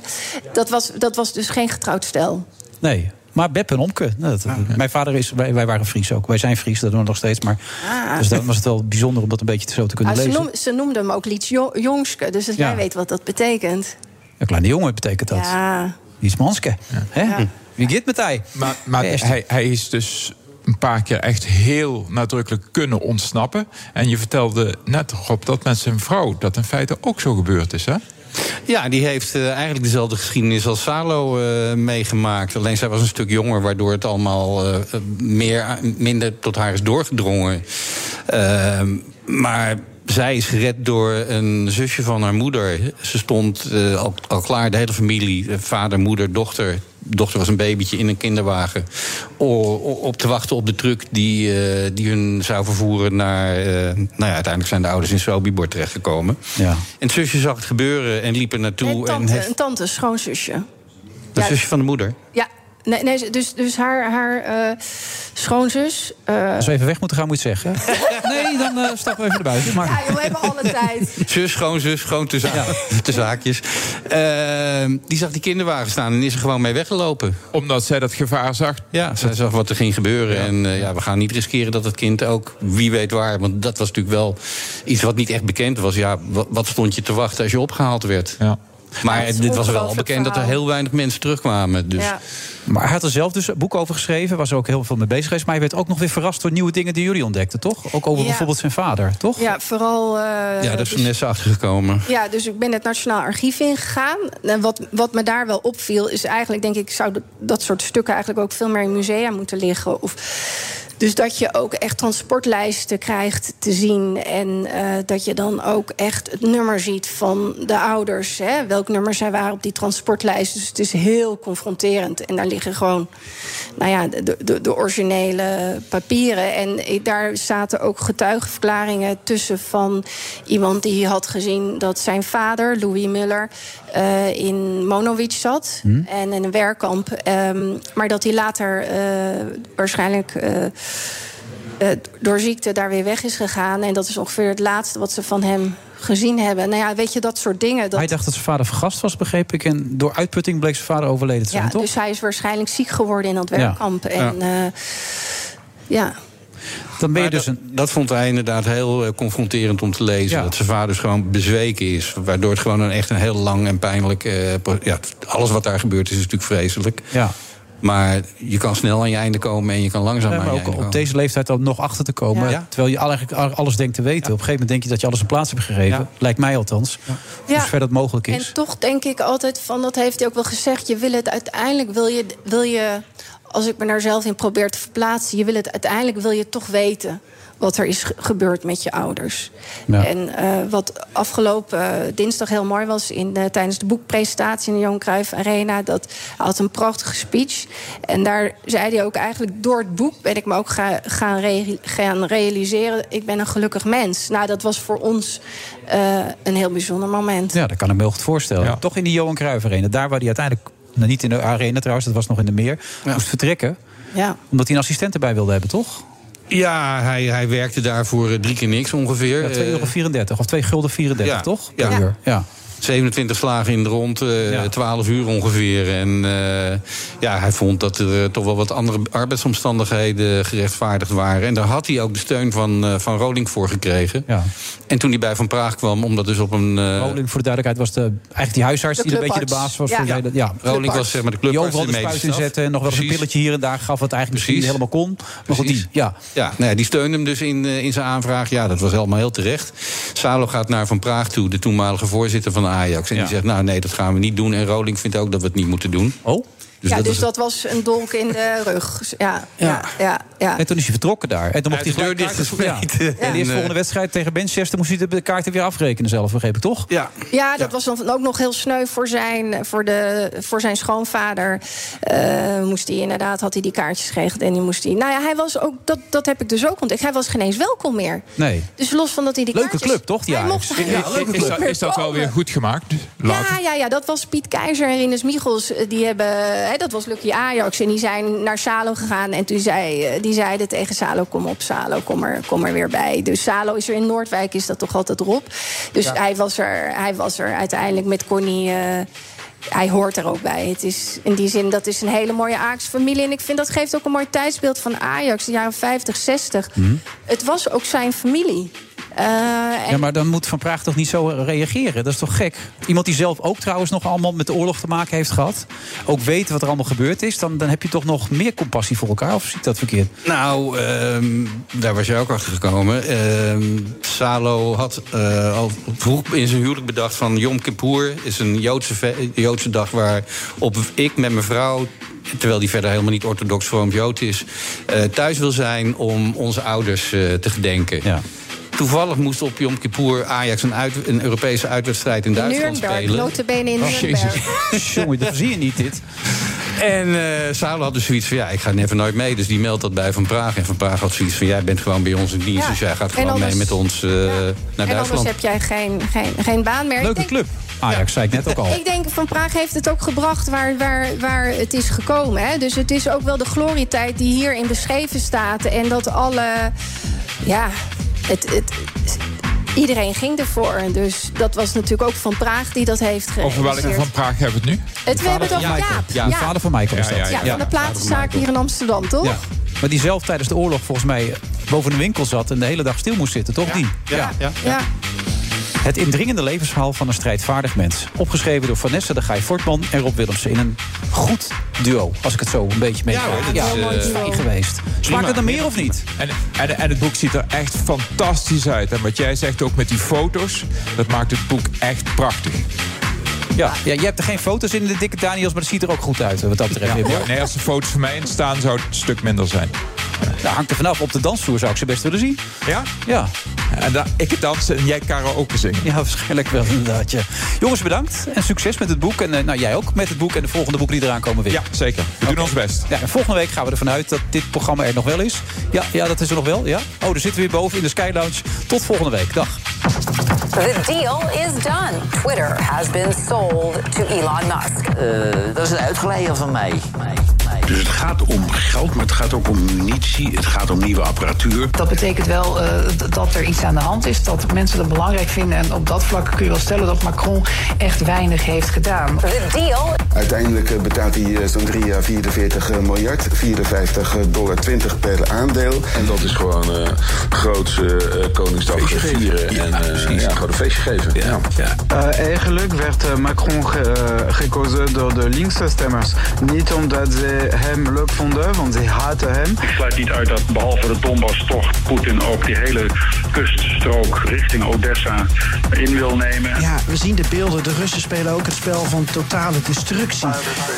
Ik heb me op 24 jaar leeftijd misdragen. En dat spijt me bijzonder. Dus ik denk dat dat de dingen zijn waar hij het over heeft. Waarschijnlijk is het zo dat de bedrijven in staat zijn om die kostenstijgingen allemaal door te berekenen. En dat is niet zo goed nieuws voor de Hongaarse premier Viktor Orbán trouwens. Eh, dat is een uitgeleider van mij. Maar het grootste probleem voor de, voor de horecaondernemer is eh, ja, dat er ontzettende berg schulden achter is gebleven. Hij wil het vooral makkelijker maken om die dure jachten, die dure appartementen, de auto's, de banktegoeden, om, om die in beslag te nemen en, en dus die opbrengsten naar Oekraïne te sturen. Het zal technisch gezien, zal een officier van justitie het als verkrachting kunnen uitleggen. The war is an absurdity in the 21st century. Dus er is wel degelijk overleg geweest. En daarom ja, zijn wij eigenlijk ook een beetje overvallen door deze verzoeken om mensen die de vakantie te laten gaan. Laten we ook tegelijkertijd niet meteen euforisch worden. De inflatie blijft natuurlijk toch idioot hoog. De Friday Move wordt mede mogelijk gemaakt door TUI en Europarks. Europarks, je perfecte vakantie of je eigen tweede. Bij BNR ben je altijd als eerste op de hoogte van het laatste nieuws. Luister dagelijks live via internet. Jelle Maasbach, Wesley Weert. We zijn er voor je met het leukste, opvallendste, maar natuurlijk ook het belangrijkste nieuws. Tijdens de presentatie van die halfjaarcijfers toen die beurskoers in elkaar kukkelde. BNR Beurs. Voor de slimme belegger. Blijf scherp en mis niets.